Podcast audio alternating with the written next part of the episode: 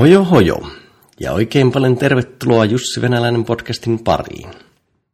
Tässä on itsellä kertynyt nyt podcastitaukoa muutaman vuoden verran, mutta veri veti takaisin näiden juttujen pariin. Ja aiemminhan nuo omat podcastit, Sisu, Savottaja ja Kipinä, on pyörineet aina niin teeman ympärillä, niin kuin hyvinvointi tai yrittäjyys. Ja nyt ajattelin lähteä vähän eri kulmalla siinä mielessä, että kun nyt itsekkäästi podcastin otin omalla nimellä pyörimään, niin se taas mahdollistaa sen, että se teema voi vähän elää, eikä se podcasti pääse kuolemaan siitä, että jos se aihe ei vaikka tietyllä hetkellä elämässä ajankohtainen.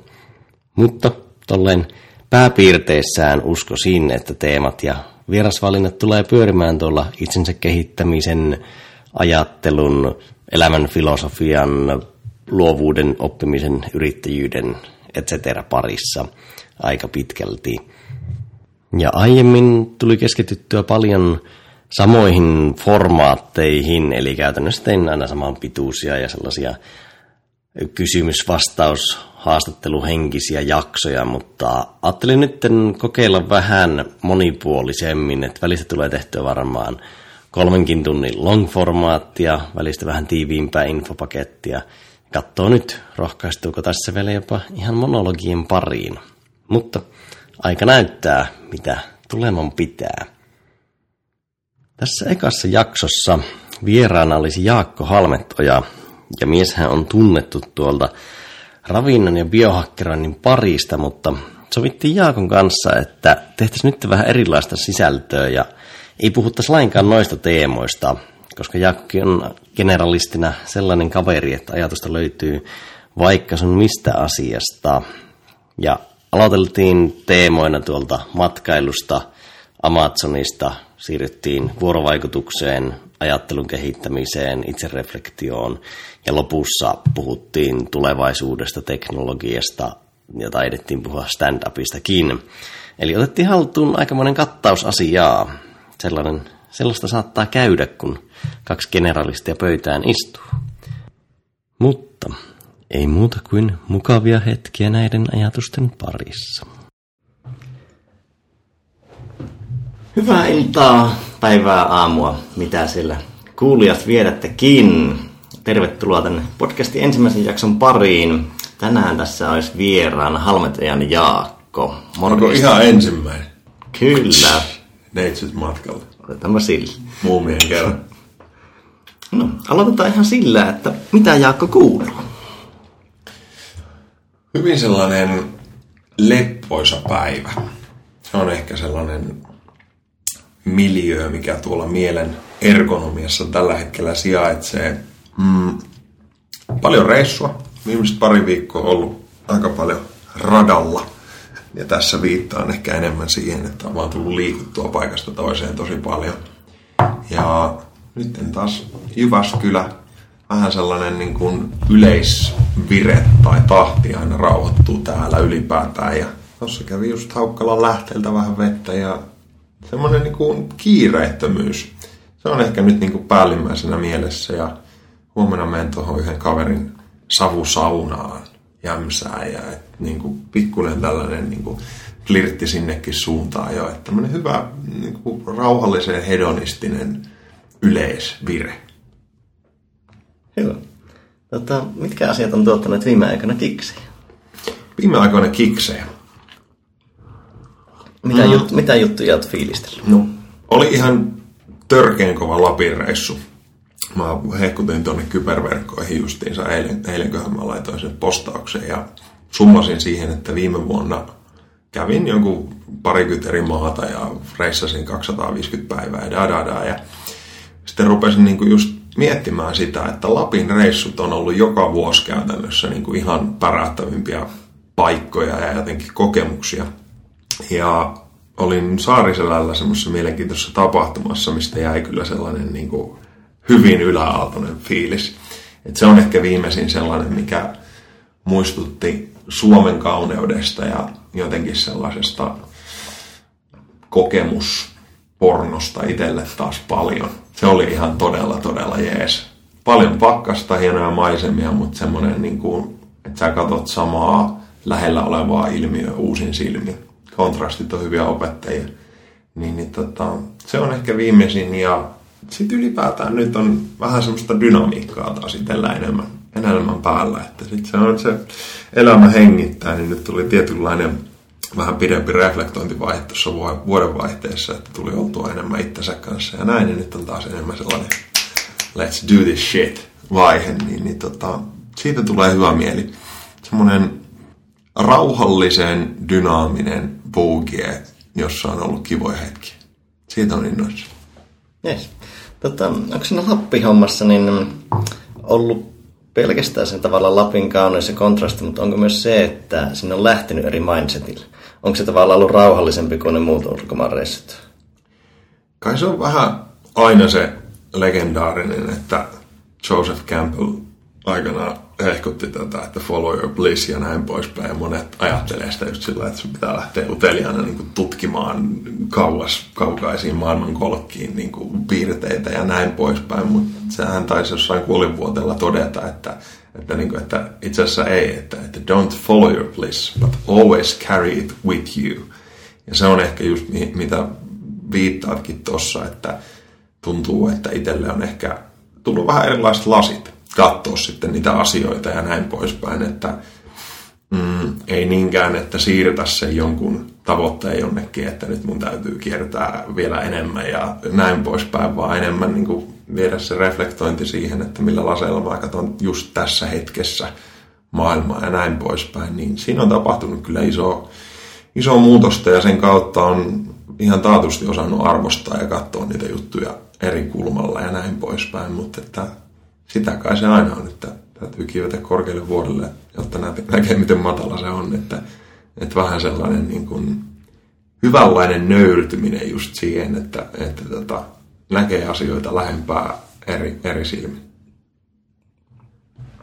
Joo, onhan sinä, siis jos sä meet vaikka Aasian tai Afrikan tai mihin tahansa kauas, niin tavallaan sulla on niin paljon uutta, että sä et pysty keskittymään mihinkään yksityiskohtiin. Mutta sitten jos sä oot vaikka Suomen luonnossa, niin sä osaat sitä poimia paljon paremmin, kun sulla on tavallaan niin vähän tutumpi ja turvallisempi ja rauhallisempi tunne.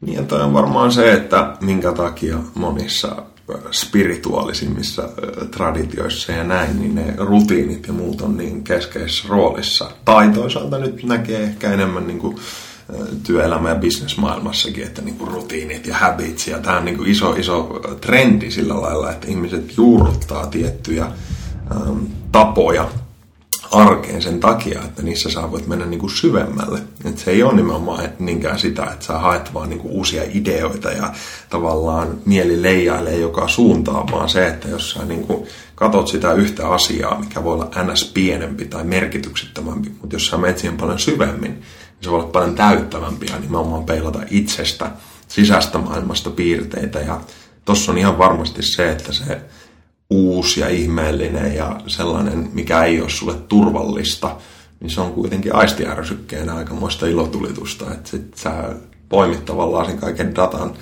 vastaan, etkä välttämättä osaa vielä filtteröidä sitä sillä, että mikä tässä on olennaista, ja se luo omanlaistaan rauhattomuutta, ja sitten taas moni varmasti hakee sillä just sitä niin kuin ilotulitusmuutostarvetta ja näin poispäin, mutta se on ihan, ihan varma, että mihin tahansa niin kuin yksinkertaiseen juttuun laittaa riittävän paljon fokusta, niin kaikki löytyy kaivosta. Siellä alkaa näkyä sitten piirteitä itsestä. No hei, reissaamisesta te kävitte tuossa kaksituhattaviisitoista, kun kävitte Amazonilla. Joo, viimeksi, viimeksi silloin. Joo. Kerrotko vähän sitä reissusta? Mä mielestäni se kuulosti aika silleen tota, vaikka tavallaan itsekin tykkää aika raflaavasti tehdä juttuja, aika niin roisesti mennä tekemään, niin tota, se Amazonin reissu oli aika, tota, aika kovalla asenteella teit, niin avaatko vähän sitä, miten te sinne menitte, vähän ehkä, että miten preppasitte sitä? Joo, se ehkä myyntipitsi siinä oli, oli meidän kaveriporukassa sitten just sillä, että mennään mestaan, missä kukaan ei ole käynyt. Ja se on omalla lailla myös aika psykedeellinen ajatus, että sä meet tällä planeetalla jonnekin paikkaan, missä sä vähän niin kuin tiedät, että kukaan ei ole ollut, tiedettävästi. Ja me mentiin siis tota Perun Amazonaksella tällaista Las Piedras-nimistä jokea hyvin, hyvin pitkälle yläjuoksulle tai ylävirtaan. Ja sitten tehtiin siellä sellainen vajaan viikon mittainen pikku haikki expeditionin sellaisen viidakon läpi toiselle sellaiselle pienemmälle joelle. Ja meillä oli tällaiset backraftit mukana, siis semmoiset tavallaan puhallettavat tai täytettävät, vähän niin kuin pienet kumiveneet, millä me sitten tultiin pari-kolme päivää alas, alas sitä jokea. Ja kyllähän nyt, Herra Jumala, jos joku heittää tuollaisen edes ajatuksen, että tällä, tällaista voisi lähteä rakentamaan ja miettimään, niin mene siis. Ja tota, se on kyllä yksi niistä jotenkin storeista tai muista, mitkä, mitkä tota, muistuttaa taas siitä, että aina jos mahdollista, niin luo se kaveriporukka tai muu, mikä jotenkin hajauttaa sitä ideointia niin, että se generoi asioita todeksi.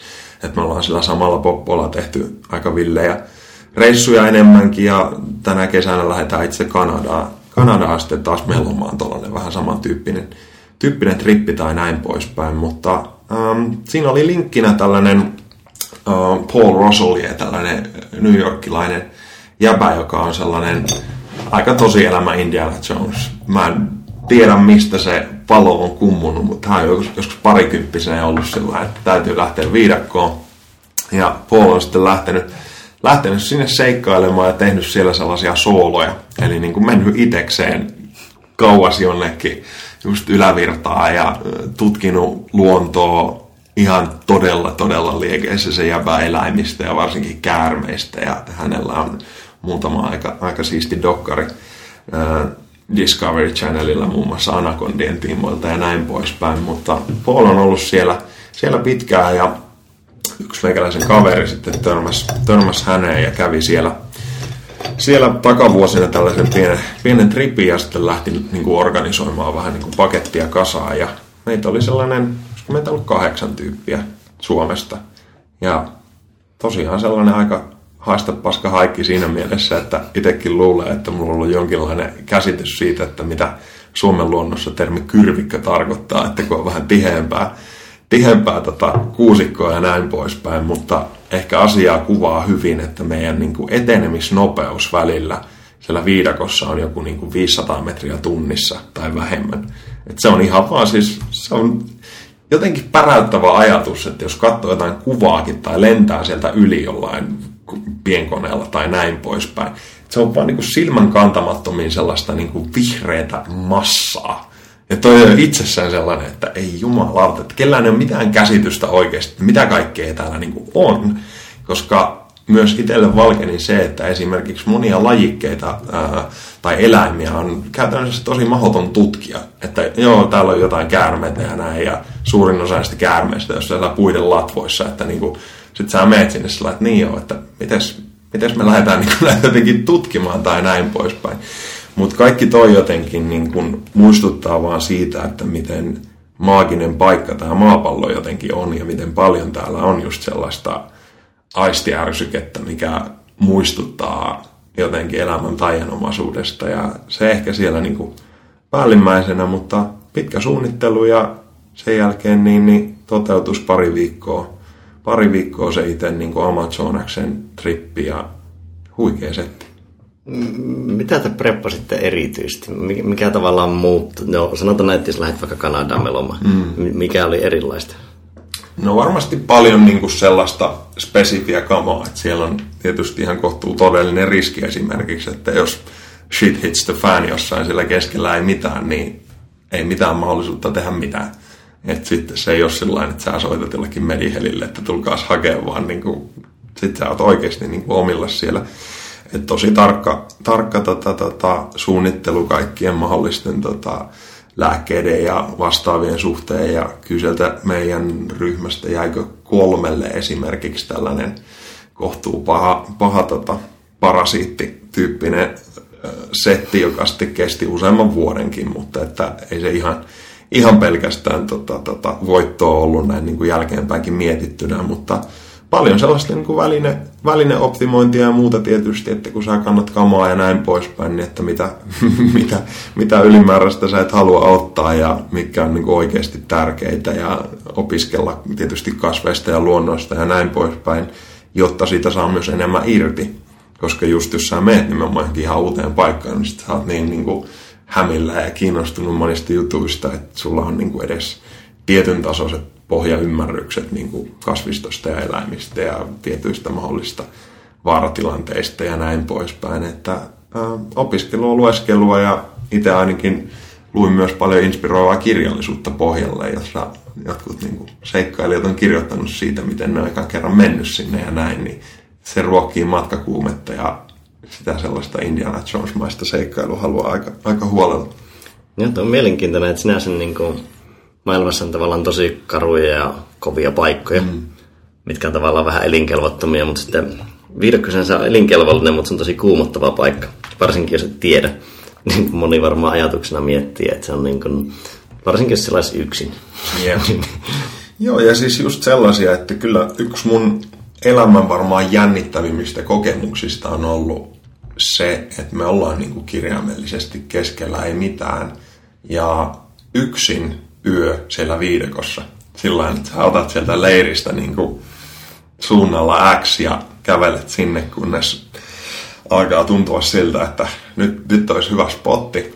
Vedät hammokin siihen ja sen jälkeen niin kuin otat, otat alas ja alat kuunnella sitä äänimaisemaa. Siis se on jotenkin, että jos miettii, että miten kaupungissa meillä on ehkä kokemuksia jonkinlaista melusaasteista ja näin poispäin, mutta jos se viedään sinne toiseen ihan äärilaitaan, että sä oot jossain paikassa, missä niin kuin biodiversiteetti tällä pallolla on niin kuin kaikista tiheintä, niin se datan määrä, mikä sieltä tulee niin kuin siitä liikkeestä ja äänistä ja kaikesta, ja miten sun mieli alkaa reagoida siihen. Voin kertoa, että ihan pari storia ei tulla, tulla mieleen siinä, varsinkin kun tällä Paulilla oli esimerkiksi sellainen kokemus, että äh, hän on ollut siellä laittamassa tällaisia niin kuin riistakameroita, jotka nauhoittaa dataa, ja se taisi olla kaksi minuuttia se viive, että hän on käynyt viemässä sen kameran, testannut, se toimii, lähtenyt menemään ja jaguari tulee perässä. Ja hänellä on yksi sellainen kokemus, että hän on ollut hammokissa ja jaguari on tullut niin kuin nuuskimaan häntä siitä. Niin sitten mä rupeat miettimään, että, että no ei ole vaan sellaisia, että no jengi vähän pelottelee ja kivaa ja näin poispäin. Vaan se, että se on niin kuin todellinen ilmiö myös, että, että sä et niin kuin ole se, joka niin kuin johtaa sitä pakettia siellä, vaan siellä on niin kuin eläimiä, jotka voi ihan kirjaimellisesti syödä sut ja mitä tapahtuu säännöllisesti siellä. Et niin kuin, se on jotenkin äh, eritasoinen suhde myös sellaiseen primitiiviseen pelkoon ja jonkinlaiseen arvostamiseen ja näin poispäin. Vaikka todelliset riskit on tietysti enemmän kaiken maailman murhaisissa ja näin mm. poispäin, niin silti se jotenkin antaa tilaa mielelle luoda sellaista tarinaa ja narratiivia, joka ei ole ehkä ihan sama kuin nuuksi jossain. Joo, siis voisi kuvitella tuo äänimaailma vielä, kun se on, tota, se on mekaaninen. Yep. Kun se on luonnon ääniä, niin se tavallaan, tavallaan koskettaa paljon herkemmin. Joo, ja sit, pistää kuvittelemaankin herkemmin.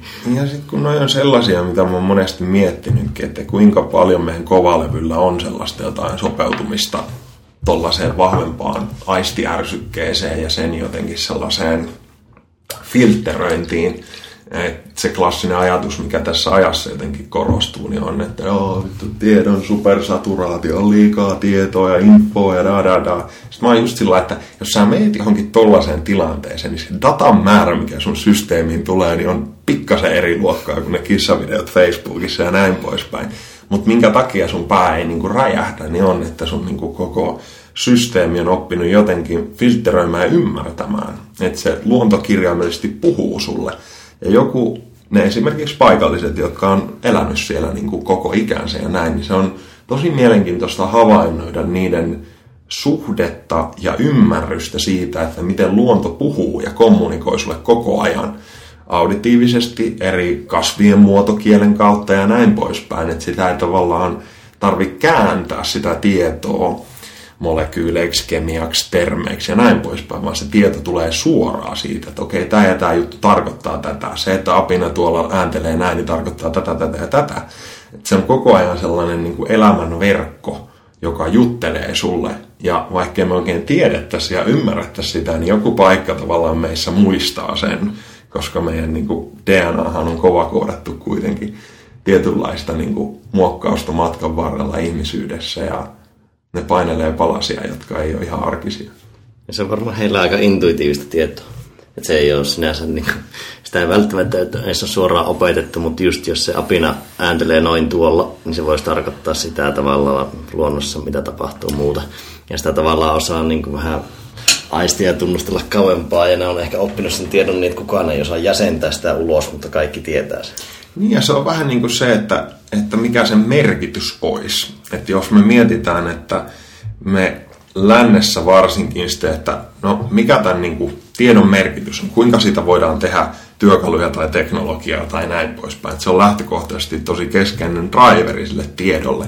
Ja siellä se on taas enemmän niin kuin kuitenkin linkissä selviytymiseen ja hyvin tämmöisiin niin kuin arjen pragmaattisiin juttuihin. Mutta sulla on vähän niin kuin syytä ää, kääntää sitä nimenomaan termeiksi tai molekyyleiksi tai sellaiseksi niin kuin eri muodossa jaettavaksi tiedoksi. Vaan se on enemmän nimenomaan se, että siinä on samanlaista logiikkaa, että okei, nämä vanhemmat kasvit sisältää geometrisesti erilaisia suhdelukuja tai tiettyjä fraktaaleita tai muu, mikä on ihan vaan niin kuin myös evoluutio, että tietyt kasvit evoluutiossaan on ottanut tietynlaisia muotoja eri vaiheessa. Ja se, että me ei ymmärretä sitä maailmaa, koska me ei niin kuin nähdä niitä patterneja siellä, mutta joku, joka on koko elämänsä niin kuin istunut ja niin kuin nähnyt, että hei, tässä tämä juttu toistuu ja se merkitsee tätä. Näitä kasveja voidaan käyttää tähän tai tohon tai näin. Niin mä en tiedä, onko se edes tavallaan, että intui, intuitio on ehkä siinä mielessä väärä sana, että se on ehkä enemmän myös semmoista niin kuin patternien tunnistamista, koska se datamäärä, mikä sä otat vastaan niin kuin kymmenen vuoden, kaksikymmentä, viisikymmentä vuoden aikana, kun sä vaan niin kuin otat sitä luontoa vastaan, niin on jotain meille ihan käsittämätöntä.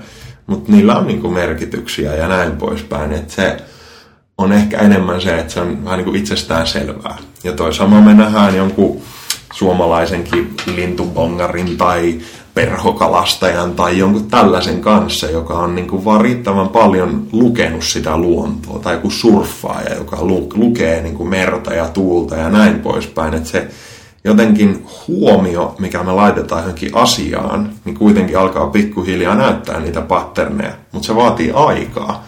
Ja jos sä laittanut tunteja sisään, niin sitten se on niinku tässä mitään järkeä. Mm-hmm.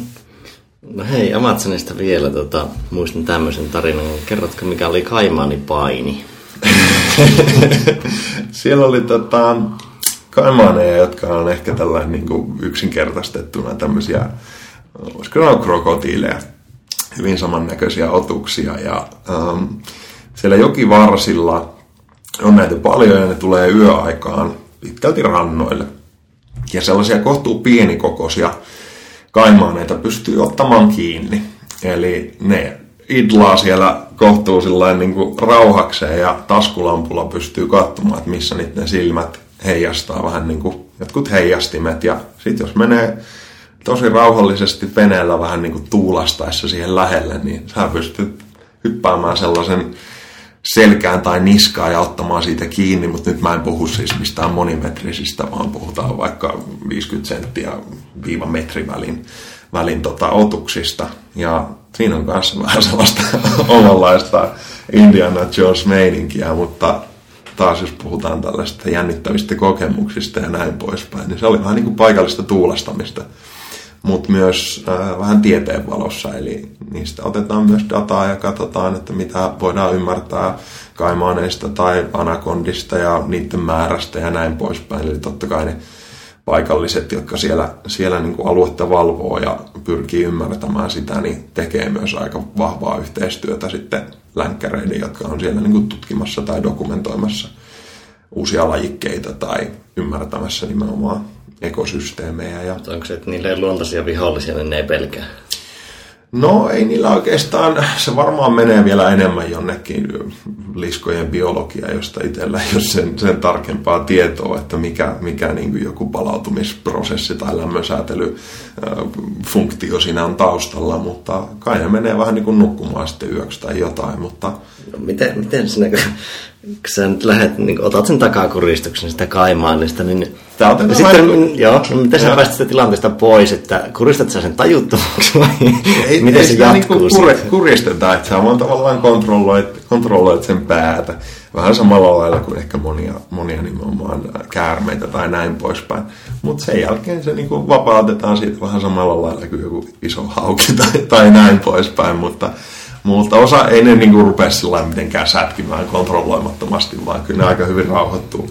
Rauhoittuu sitten siitä, ja vaikka niillä niinku poveria on, niin kuitenkin sillain, että, että niitä pystyy, pystyy pitämään. Että ehkä vielä selkeytyksenä, että sellaisia ei mitään loputtoman isokokoisia otuksia. No joo, minun mielikuva oli rakentaa semmoista kolme neljä metrisestä, joo. Että sä otat kiinni ja taistelet siis sen kanssa. Semmoista. Esimerkiksi nämä tietyt tota, tota, äh, saukot, nämä tällaiset niinku, jättisaukot, jättisaukot niin...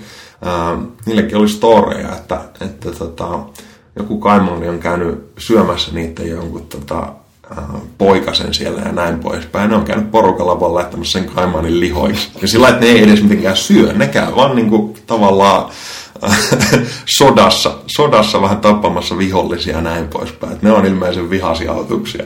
No joo, mutta, siis viime kesänä nähtiin just eläintarhassa, kun niin itsekin miettinyt, että saukko on sellainen pieni söpöotus. Joo. Niin sitten kun näkee semmoista jättisaukoa, ja sitten kun se on semmoinen metrin mittainen ja viisikymmentä kiloinen, niin se on aika raju. Joo. Ja sitten se on muuten nopea liikkumaan. Joo. Mutta että on siellä jotenkin se niin kuin elämän määrä ja monimuotoisuus, niin se on vähän just sitä, että morjes, että miten mielenkiintoisia ja jotenkin häröjä symbiooseja eri elämänmuotoja ja muiden välillä on, että se ainakin itsellä aina palauttaa jonkinlaista niin kuin muistutusta siitä, että kun sä katsot tuota huonekasvia, niin sä et ole vaan sillä, että tämä hassu pieni raapuu, vaan sillä, että joo, että tää on aika älykäs organismi myös, jos sä ymmärrät sitä, että minkälainen yhteys jollain sienirihmastoilla ja kaikella sillä niin kuin kommunikaatiolla, mikä on ollut välttämätöntä niiden niin kuin selviytymiselle ja kaikille sille on. Sitten sä katot sitä niin kuin organismia vähän erilaisesta kulmasta, koska sä näet, että monet nämäkin tulee ihan kyllä jostain muusta kuin, niin kuin Seinäjoen metsistä nämä niin kuin kasvit ja näin, että missä ne on oikeasti kehittynyt ja minkälaista jotenkin niin kuin, ähm, ymmärrystä ne kantaa mukanaan sellaista sopeutumiskyvystä, niin se on jotenkin tosi siistiä ja luo arvostusta. No hei, mites tota... matkustus on yksi osa lifestylea, mutta minkälaista elämäntyyliä sä pyrit rakentamaan? Pyrin rakentamaan. No itse asiassa äsken just puhuit myös siitä, että tuota, on tavallaan niin kuin on ollut reflektiovaihetta ja on dynaamista, niin pyrit sä syklittää esimerkiksi elämää tavallaan niin, että se on tavallaan välistä tapahtuu paljon ja välistä vähän overall. Niin kuin. Mä en ehkä, ehkä se pyr, pyrkiä oli vähän sellainen verbi, mikä särähti, mutta enemmän se on sellaista, mikä nykyään tapahtuu jollain lailla niin kuin luontevasti, että sitten kun on jossain vaiheessa aiempina vuosina jotenkin yrittänyt enemmän sillä, että minä haluan, että tämä menee näin, ja sitten niin kuin puskenut, puskenut väkisin juttuja, juttuja eteenpäin, niin vaikka se palvelee tiettyä sellaista päämäärätietoisuutta ja näin poispäin, niin oma tapa tehdä asioita on ehkä viime vuodet varsinkin ollut myös sellainen niin kuin armollisempi itteen kohtaan, että, että niin kuin ei, ei niin, kuin niin paljon puskemista ja sellaista niin kuin väkisin tekemistä, vaan enemmän just tätä kuuntelua.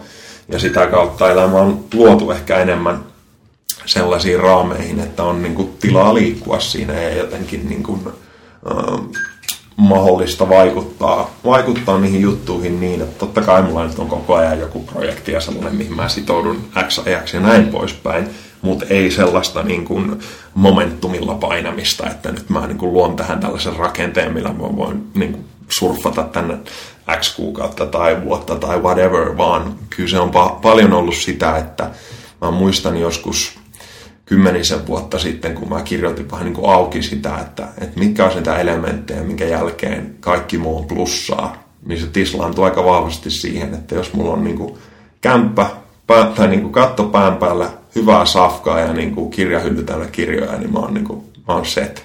Että loppujen lopuksi se menee niin kuin siihen, että, että jos sulla on no niin kuin tiivistettynä mahdollisuus jotenkin opiskella ja totta kai siis jakaa muiden ihmisten kanssa sosiaaliset jutut ja bla bla bla.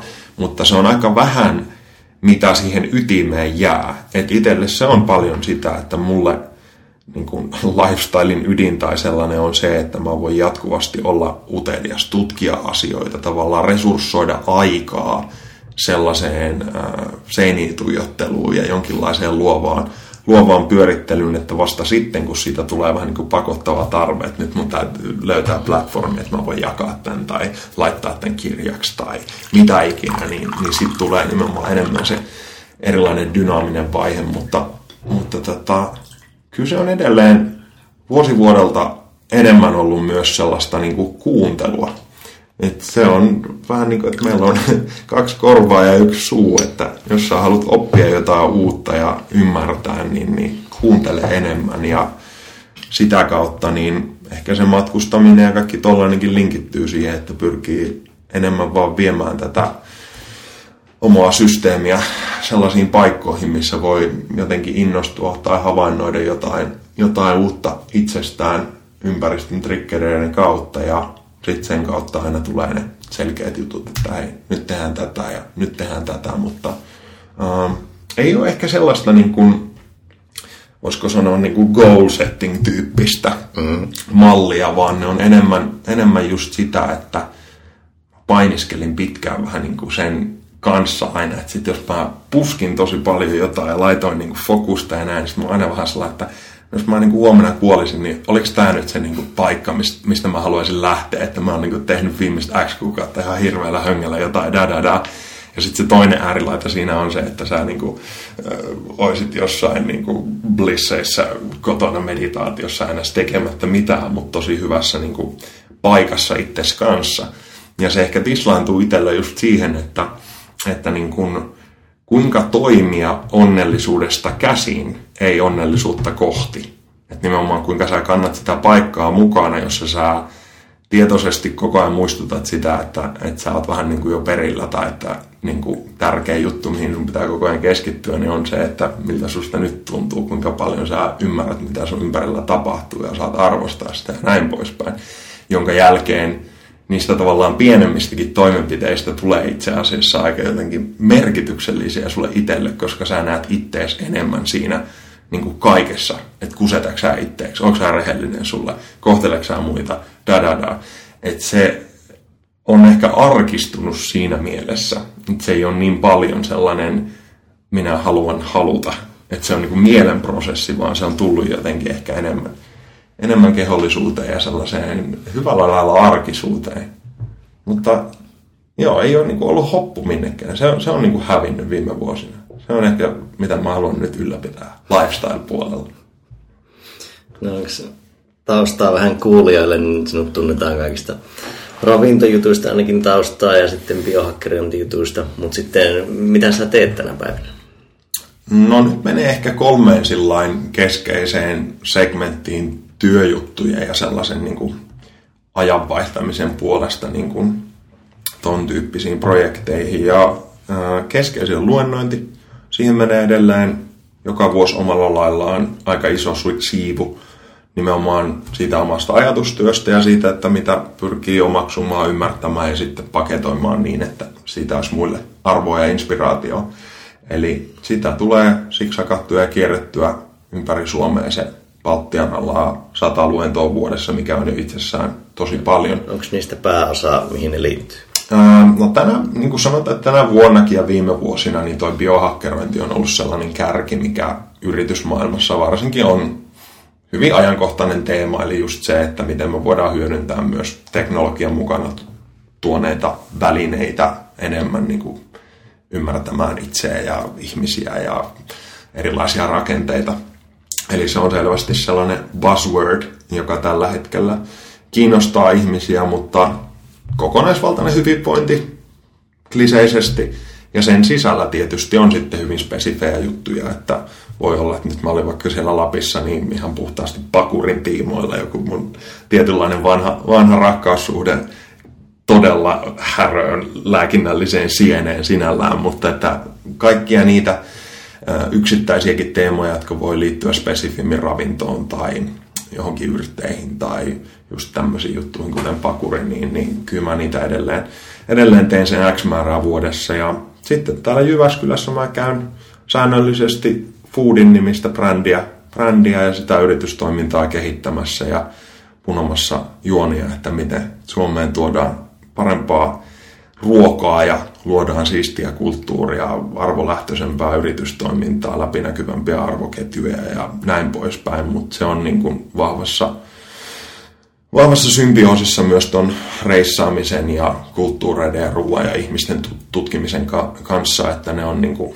hyvin vahvasti linkissä toisiinsa. Ja sitten meillä on se biohakkerointi Poppo, jonka tiimoilla tehdään Biohacker Summit-tapahtumia viime vuosina muutama kerta sen vuodessa, ja sitten nyt julkaistaan tänä keväänä kaksituhattakahdeksantoista stressin biohakkeroinnista uusi opus, ja sinne sektorille myös sitten paljon ehkä enemmän niin kuin oman median tuotantoa, tuotantoa nyt. Ja, tota, siinä aiemmassa kirjassa, kun ei ollut stressiä. Asioita. No se tulee totta kai niin kuin monessa, meillä oli siellä mieliosio ja unessakin ja näin niin kuin sivutaan. Mutta se on mä oon niin, jotenkin luonut itselleni vaan mielikuvaa, että se oli siellä. Mutta siitä jäi paljon niin kuin kamaa yli. Me julkaistiin immuniteettia käsittelevä vähän niin kuin lisäosio ja sitten toi stressi on niin...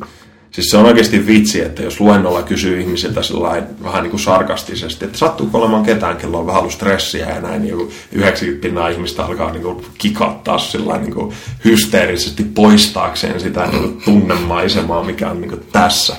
Että se on jotenkin tämän ajan, ajan tietynlainen niin kuin valtava haaste ja omanlaisensa vitsi, jonka takia se kysyntä on ihan valtava, valtava niin tiivistettiin se vaan niin kuin nippuun sitten, ja no sen lisäksi me nyt startattiin itse asiassa Inspiradio podcast, mitä me tehtiin pari vuotta takaperin, mikä on niinku just tämän tyyppinen, että rupatellaan vapaammin asioista ja pääsee lainaamaan mielenkiintoisten ihmisten mieltä, mieltä se X tuntia ja ton tyyppisiä pienempiä juttuja. Sitten millä muuten alkaa?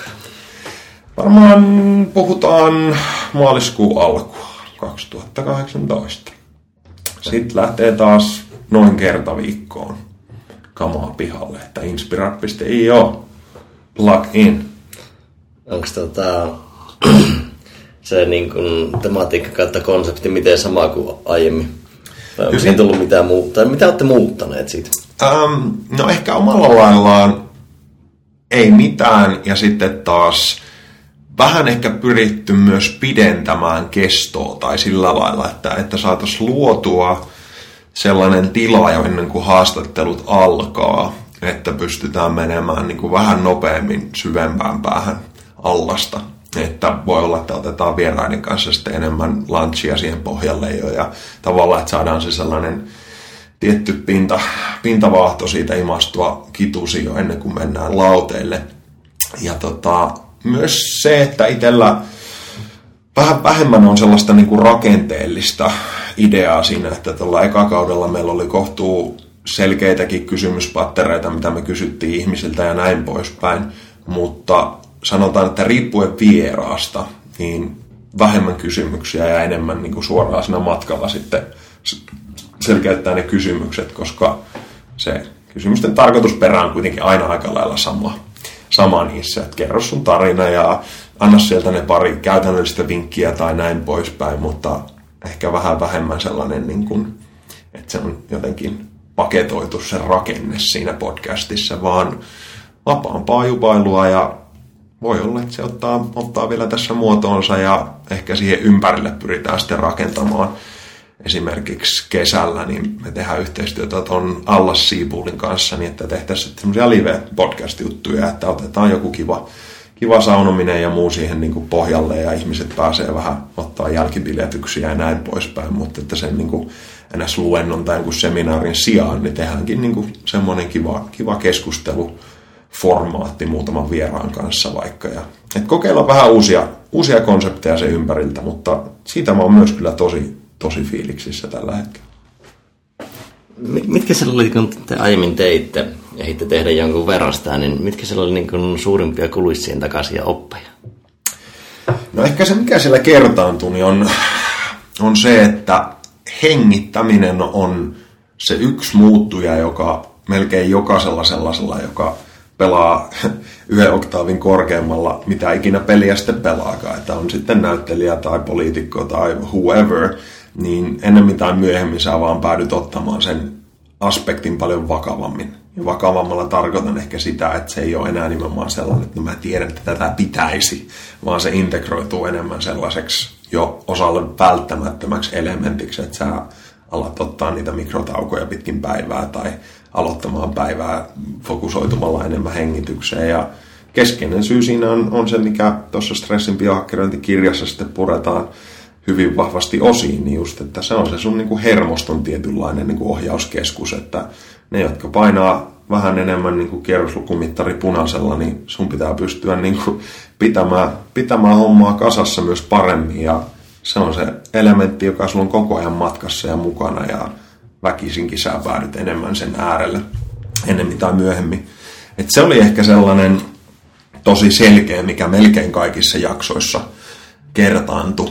Mm. Toinen on se, että kaikilla ihmisillä on aina mielenkiintoinen tarina. Kaikki ihmiset on tosi mielenkiintoisia, ja itselle se on ainakin kiinnostavaa myös peilata sitä, että joku, joka tuo ajatuksia tai ähm, tuo asioita tyylillä, joka saattaa jotenkin triggeröidä sussa jotain positiivista tai negatiivista tai näin, mutta se on, se on semmoinen vähän niin kuin formaali jotenkin ympäristö, missä sä nimenomaan kehität sun omaa kuuntelua ja enemmän vaan niin kuin läsnäolotaitoja ihmisten kanssa, että tosi hyvää treeniä ihmistaitoihin. Et mun mielestä melkein jokaiselle ihmiselle olisi hyödyllistä tehdä enemmän sellaisia kuuntelurutiineita. Että sä voit lainata sun minkä ikinä harrastuksen tiimoilta jonkun ihmisen mieltä vaikka kerran kuukaudessa, että sulla olisi joku juttu, että sä otat puhelimen käteen ja soitat jollekin, että saaks mä haastatella sua kolmekymmentä minuuttia pianon soitosta, whatever. Ja mulle ainakin itselle just se, että ne ihmiset, jotka on innoissaan niistä asioista, niin ne on ihan mielissä, että ne pääsee kertomaan niistä. Tai että mä luin sun kirja, joka oli mielenkiintoinen, joku novellisti, whoever. Niin kuin, että kerro, mikä se tarina sillä taustalla oli. Että mä sain tästä tosi paljon irti. Ja että kerro, mitä, miten sä päädyit siihen. Ja mä väittäisin, että tosi moni jakaa mielellään sen tarinan. Että toi on jotenkin tosi helposti saatavilla oleva resurssi, mitä ihmistä alihyödyntää sen takia, että me jotenkin ei uskalleta tai ei, me ei mietitä sitä. Että se on, se on ollut iso arvo. Arvo kyllä kulissien takana siinä. Yksi, mikä muuten on ollut ihan timanttinen, tuli vaan mieleen tästä, että timanttinen niin ihmissuhdetaiteen opettaja plus niin semmoisen tuonut vähän psykologista näkökulmaa, niin rekryt. Joo. Kun haastattelet ihmisiä, nyt tullut haastatteltua varmaan, no ehkä käynyt läpi pari tuhatta hakemusta ja sitten wow. tuota, muutaman kymmenen ihmistä kun haastattelee, niin, tai nyt varmaan satoja, niin tuota, siinä se ne kulmat, kun katsoo ihmisen reagointia ja ei ehkä niinkään, että oppisi hirveästi omaa viestintää. Mm. Ehkä vähän semmoista dynamiikkaa, kysymyksen asettelua ei joskus, jos haluaa haastaa. Mutta tosi mielenkiintoista katsoa ihmisten reaktioita ja yrittää olla tuomatta mitään omaa stereotypiaa siihen mukaan, mm. mikä voisi liittyä vaikka ulkonäköön tai vaikka kokemukseen. Jos joku nyt on vaikka parturikampaaja koulutukselta, yeah. niin se heti luo sulle mielikuva, mutta sitten yrität tyhjentää sen kokonaan. Yeah. Niin se on, ne on mielenkiintoisen opettavia.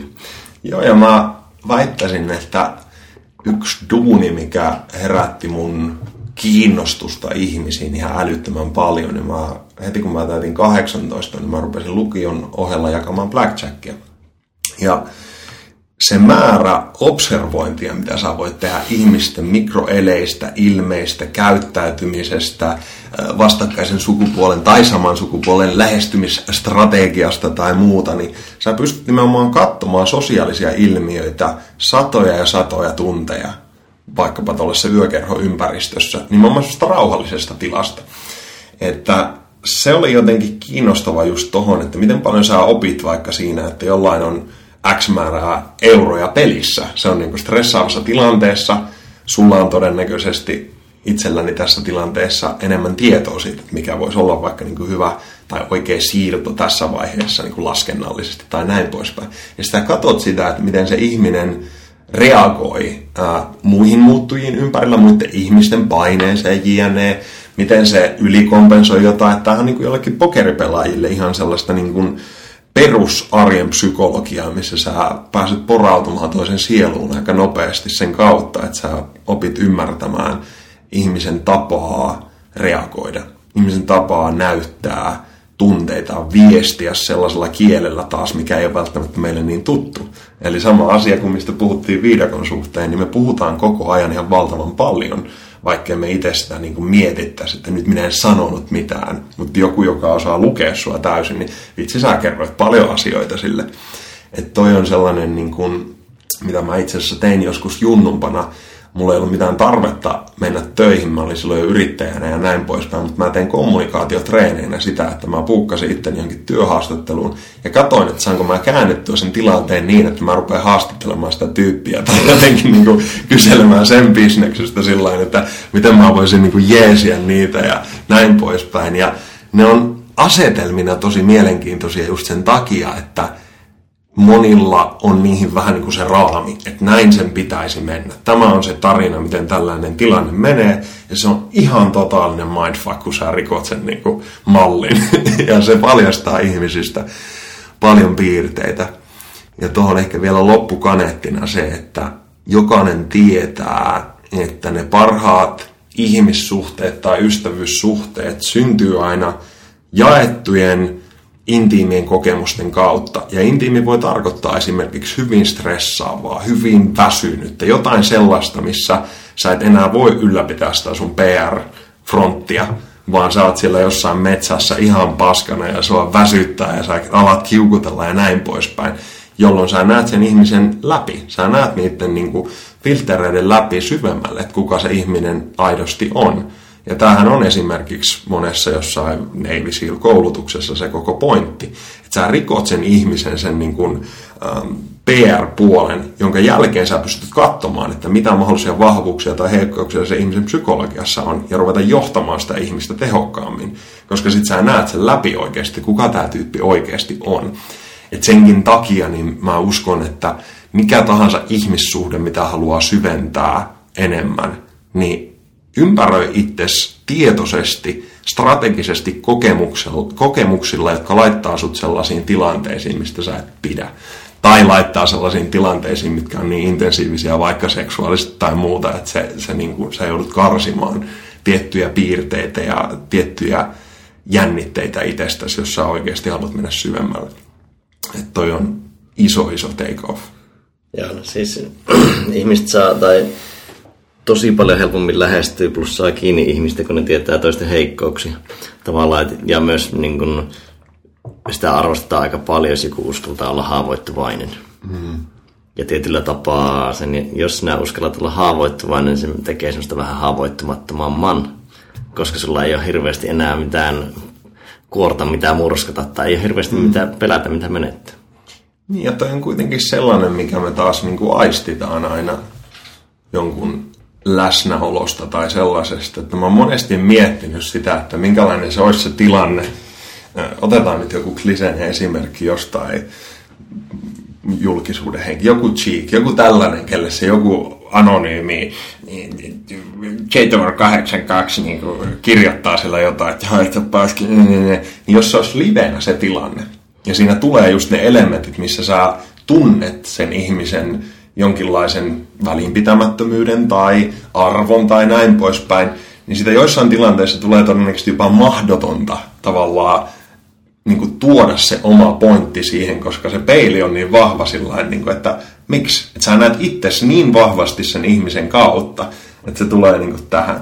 Ja sitten toisessa äärilaidassa se kliseinen juttu, että joku pyhimys tai mikä ikinä Jeesus, otetaan nyt joku tällainen arkkityyppi siihen, joka vähän niin kuin kantaa lähtökohtaisesti jotain niin kuin pyyteetöntä rakkautta tai sellaista, että sä et niin kuin millään tasolla tuomitse tai jotain, vaan sä oot ihan täys peili vaan silleen, että sä näet itsessäsi niin kuin jonkun rakkauden palasen tai näin. Niin totta kai se on luotu niihin tarinoihin, että miten parantavaa ja mitä ihmeitä se tekee ja näin poispäin. Että aina jos me pystytään nimenomaan peilaamaan toiselle sitä jotain haavoittuvaisuutta, niin me lähdetään kuitenkin usein niin kuin peilaamaan ja arvostamaan sitä, koska se on nimenomaan sellainen luottamuksen osoitus. Että jos joku haluaa hyväksikäyttää sitä ja näin poispäin, niin se on oma, oma lukunsa, mutta sanotaan, että turvallisessa ympäristössä niin se upside tuollaisessa käyttäytymisessä on ihan älytön. Kyllä. No hei, tota, ehkä ihmissuhdetaitoista vähän tämmöiseen itsensä johtamispuoleen teemana tässä podcastissa on sitten itsensä kehittämispuoli, niin sulla oli aikoinaan muistaakseni Playbook of Life. Vieläkö on hengissä? On.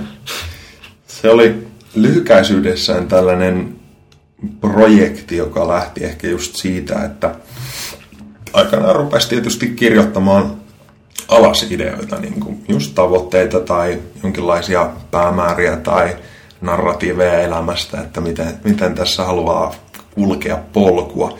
Ja sitten sinne syntyy semmoinen tietty rakenne, että on sektoreita elämässä, että okei, okay, on ihmissuhdepuolen jutut, on talousjutut, on työjutut, on N S-harrastukset tai jotkut uteliaisuuden kohteet ja näin poispäin. Ja se mun objektiivi siinä oli nimenomaan käyttää kirjoittamista peilinä sille oman ajatusprosessin kehittymiselle. Että sitten kun mä menin aina takaisin äh, kirjoituspöydälle ja katoin, että minkä takia joku tavoite tai joku näyttikin tosi hassulta, vaikka puoli vuotta myöhemmin kuin mitä aiemmin se oli näyttänyt tosi siistiltä jutulta, niin sitten alat ymmärtää sitä, että miten, miten joku arvojen muutos tai näin reflektoituu valtavan monelle eri elämän osa-alueelle. Ja mua kiinnosti se sen takia, että jos sä ymmärrät sitä mekaniikkaa, niin sä pystyt niin kuin, käyttämään sitä enemmän niin kuin, hyödyksi muille ihmisille ja tavallaan avaamaan niistä palasista heti, että okei, toi juttu liittyy tähän, tähän ja tähän. Eli sä luot kartan tavallaan omasta psyykkeestä.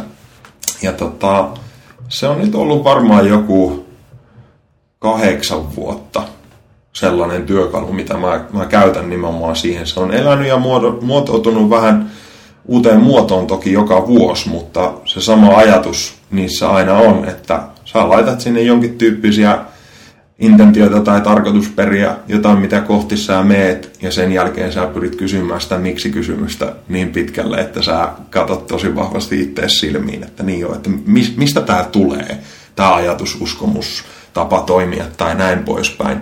Ja itselle se on sitä, että hyvässä tilassa mä pyrin kirjoittamaan sen ajatusprosessin vähän niin kuin hyväksi meemiksi, mahdollisimman pieneen yksikköön, viestinnän yksikköön. Ja se jo itsessään on, niin kuin, että sä joudut valikoimaan tosi vahvasti sanoja tai se, että mitä sä jätät sanomatta. Et se on jo sellainen niin kuin omanlaisensa aika työläs kognitiivinen prosessi, mutta sitten kun sä katsot niitä lauseita taas sitten semmoista tunnetilasta, mikä ei ole ehkä niin rauhallinen ja näin poispäin, niin se muistuttaa sulle, että tähän sä oot tavallaan päätynyt silloin, kun sulla on ollut aikaa oikeasti katsoa sitä niin kuin rauhassa. Ja sä tiedät kuitenkin aina itse sen merkityksen sen Joo, takana. Niin se on, se on niin kuin vahva sellainen, sä vähän niin kuin viet sun mieleen lippuja sellaisiin paikkoihin, missä sä et arjessa pääse ihan niin nopeasti. Ja toi on vähän sellaista, että sä hermota tiettyjä ajatuspolkuja nopeammiksi, jolloin mä uskon, että se ajatus on se, että sit jos sulla tulee arjessa joku sellainen tilanne, missä sun mieli helposti keksii tarinan, että minkä takia tää whatever suklaakakku nyt olisi niinku hyvä juttu, niin sä pääst nopeammin siihen paikkaan, missä se niinku tunnemaisema laukee. Sen merkityksellisyys, sen linkki niihin kaikkiin muihin asioihin, jolloin se ei ole niinkään sellainen niin kuin päätöksentekokapasiteetin kamppailu ja muu, mikä on usein hävitty peli, vaan se heti ankkuroituu johonkin niin kuin isompaan rakenteeseen ja merkityksellisyyteen. Ja se on ollut tosi hyödyllistä. Se on nimenomaan parantanut sellaista kognitiivista ergonomiaa, että miten niin kuin paljon rauhallisemmin mieli voi maata vähän niin kuin sohvalla tuolla, koska se on niin kuin jotenkin se on tilanteen päällä, se ymmärtää vähän niin kuin enemmän, että, että mitä siinä tapahtuu, ja toi on mulle sellaisena omalla laillaan neuroottisena jonkinlaisena kontrolli, kontrollityyppinä ollut hyvä tapa pitää se niin kuin mieli tyytyväisenä. Onko se ollut siinä tavallaan niin kuin paras tapa seurata sitä ajattelun kehittymistä, se tavoitteiden peilaus vai?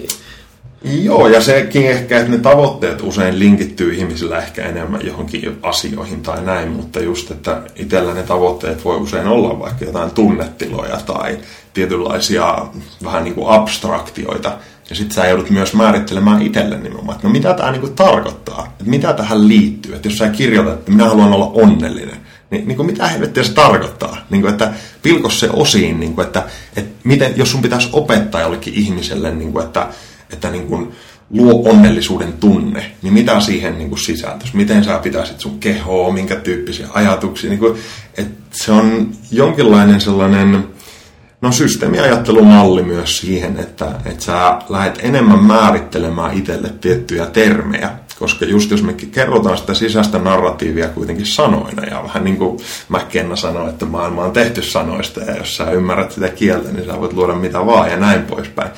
Niin se on pitkälti suhdetta kieleen, eli siihen, että kun me keskustellaan itsellemme tietyillä termeillä, niin mikä se merkitys ja niin kuin tunneankkuri niihin termeihin on. Ja tämä on jotenkin hauskaa, että mä oon ehkä vähemmän opiskellut ja lukenut tätä jonkun N L P:n kautta, mutta joka kerta, kun mä vaikka Rajalla Ilkan kanssa, joka pyörittää N L P-akatemiaa, pyöritän näitä, niin se niin kuin antaa vaan termejä. No tolle ilmiölle, tolle tekniikalle on tällainen ja tällainen termi, mutta mä tykkään myös just siitä, että, että se filosofia tai ajatusmalli tuossa on, on niin kuin selkeä, ja ne on usein ehkä enemmän just sen kautta, että, että mihin tällä toiminnalla pyritään tai ei pyritä. Mikä se suunta siinä on? Onko se niinku staattisempi ilmiö vai onko se tällä hetkellä sun elämässä sellainen, että sä meet jotain kohti? Tai, et se, siinä on niinku, niitä sipulin kerroksia alkaa niinku aueta jokaisen kysymyksen kautta enemmän ja enemmän. Ja se on ehkä enemmän myös sellainen niinku kysymyskirja just siinä mielessä kuin vastauskirja. Se on sellainen sata sivua ehkä, sen mä voin vielä, vielä sanoa, että se on pitkälti mihin se on niin kuin tiivistynyt. Onko se tota, niin kuin kehittynyt oman kehittelyn kautta vai onko se ollut taustalla jotain tiettyjä formaatteja, mä en, mitään metodeja? Mä en, en, niin kuin, tota, en tiedä, että kellään olisi tuollaista niin kuin vastaavaa. Todennäköisesti on valtavan no, paljon. Minä, minä matkin sen neljä joo, vuotta sitten. Joo, mutta just se, että, että se niin kuin termi vaan oli itselle, niin kuin, että se on niin kuin se pelikirja. Että siellä on ne niin kuin jotenkin strategiat tai filosofiat ja näin poispäin. Ja mä oon eri vuosina ehkä tehnyt enemmän sellaisia testejä, että mä katson, että miltä musta tuntuu, jos mä luen sen niin kuin vaikka läppäriltä. Versus, että mä oon monena vuonna vaikka printannut siitä niin kuin fyysisen kirjan. Printannut siitä eri kokoisen fyysisen kirjan. Mikä on ollut myös mielenkiintoinen, että just minkälainen suhde sulla on siihen, että jos sulla on niin kuin puoli metriä kertaa neljäkymmentä senttiä kokoinen niin kuin sivu, jossa ne asiat on fyysisesti isompia. Ja sun mieli näkee ne vähän niin kuin mittasuhteet myös sillä, että tämä asia, mikä on sulle vaikka tärkeä, on fyysisesti isomman näköinen.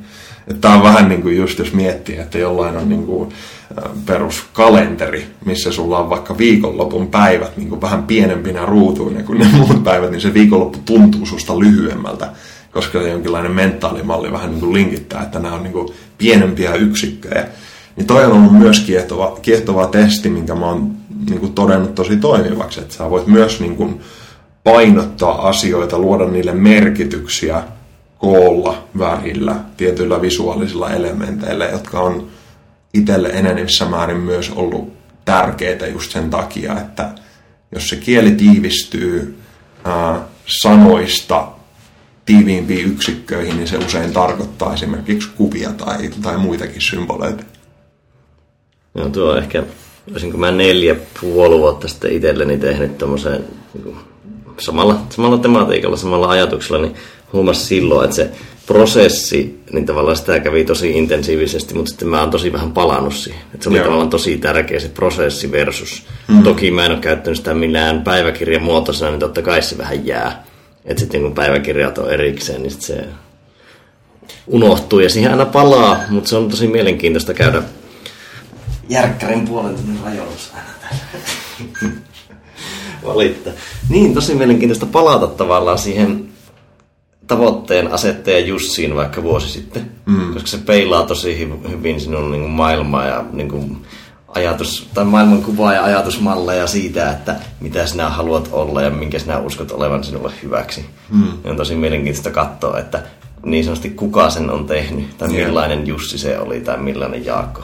Joo, ja toinen tietysti se toinen iso tekijä, että musta tulee olemaan ihan törkeen siistiä katsoa kymmenen vuoden tai kahdenkymmenen vuoden päästä se vähän niin kuin intiimein yksikkö mun ajattelusta.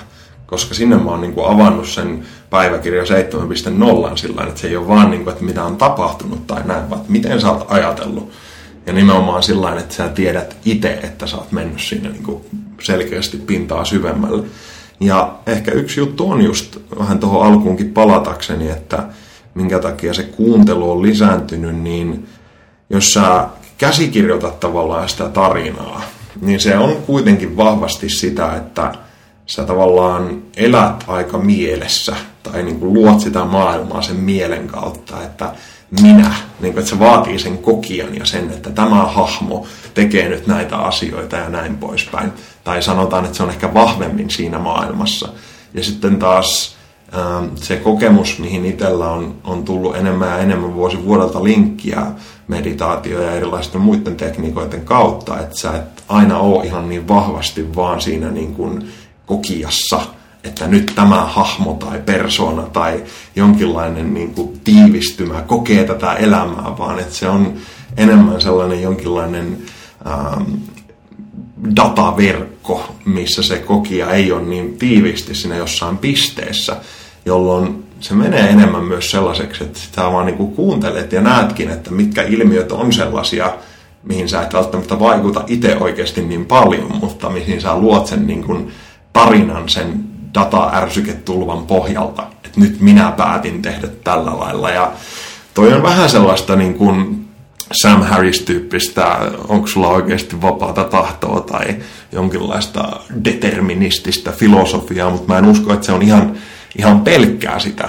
Että siinä on myös se luomiselementti tai sellainen, missä me vaikutetaan, vaikutetaan asioihin se äks kymmenen prosenttia, mutta että se on myös kääntynyt enemmän siihen, että sä alat ymmärtää enemmän sitä ulottuvuutta, mikä ei ole pelkästään sellaista, että nyt nimenomaan pusketaan ja väännetään, vaan enemmän se, että sä kuuntelet ja sen kautta vähän niin kuin näet etukäteen jotain ilmiöitä itsestäsi ja sitä kautta pystyt suhtautumaan ympäröiviin ilmiöihin, ilmiöihin vähän lempeämmin. Olisi kyllä mielenkiintoista silleen saada se tavallaan oma tarinointi siltä vaikka viidentoista vuoden takaa. Sitä viisitoistavuotiaasta lähtee hitto, kun näki sen, kun niin myöhäisteinin tai parikin jatkaa aatoksi, niin olisi kyllä kiinnostavaa. Niihin ei pääse, mutta niin kun kohta tulevina vuosina pääsee jo silleen aika hyvin taaksepäin, että on niin kun selkeästi eri persoona mm. tai selkeästi eri ajatukset, niin se on tosi mielenkiintoista sitten katsoa. No ja just se, että itsellekin voi olla nyt vaikea ymmärtää, että miten joku tällainen kuvitteellinen perus viisitoistavuotias suomalainen vaikka ajattelee, että sillä on niin kuin tietynlaista ärsykettä ja kulttuurillista ymmärrystä ja haasteita ja muita, mitkä ei taas sitten päde itteen ihan niin samalla lailla, tai se muoto on erilainen. Mutta jos sä voisit pure- pureutua nimenomaan niihin ydinhaasteisiin ja muihin, niin niissä on itse asiassa ihan hirveän paljon ne ihmisyyden samat haasteet ja näin. Että se tulee just siihen myös kieleen, että mitä nimenomaan tarkemmin sä ymmärrät niitä sanoja, että miten sä oot puhunut itsellesi, vaikka kun sä oot ollut viisitoistavuotias tai kaksikymmentävuotias tai näin poispäin, niin vaikka ne termit ja ilmiöt, miten kautta me käydään niitä keskusteluja vuonna kaksituhattakahdeksantoista, on erilainen kuin kaksituhattakolme tai whatever, niin se antaa jonkinlaisen niin kuin empaattisemman kyvyn myös toimia muiden ihmisten kanssa, koska sä vähän niin kuin muistat niitä palasia paremmin, jos sä oot tehnyt ne niin kuin kirurgisemmin itse sen niin kuin oman psykologian kanssa auki. Että on... Ja pystyy olemaan, kun sinne tavallaan hahmottaa itteensä ja millainen on ollut, pystyy olemaan tosi helpommin myötätuntoinen itteensä mm. kohtaan. Että kun tavallaan, jos sulle mitään peilauspistettä tällä hetkellä siihen vaikka kymmenen viisitoista vuotta vanhempaan minäsi, mm. niin aika vaikea arvioida sitä, että tota, niin kun, mistä sinä tulet ja miten se on vaikuttanut sinuun tänä päivänä.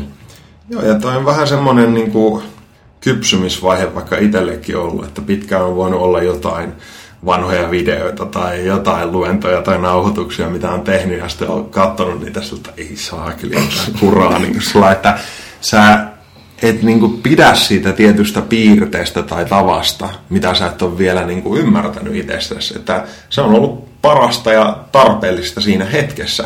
Mutta sitten mitä enemmän sä nimenomaan katot sisäänpäin ja näet sitä janaa, että mistä siinä on tullut, niin sittenhän se muuttuu nimenomaan se häpeä tai muu enemmän niin kuin empatiaksi ja ymmärrykseksi ja pohjimmiltaan myös arvostukseksi, koska sitten sä näet, niin kuin, että hei, että aika siisti tarina, että tältä se näyttää.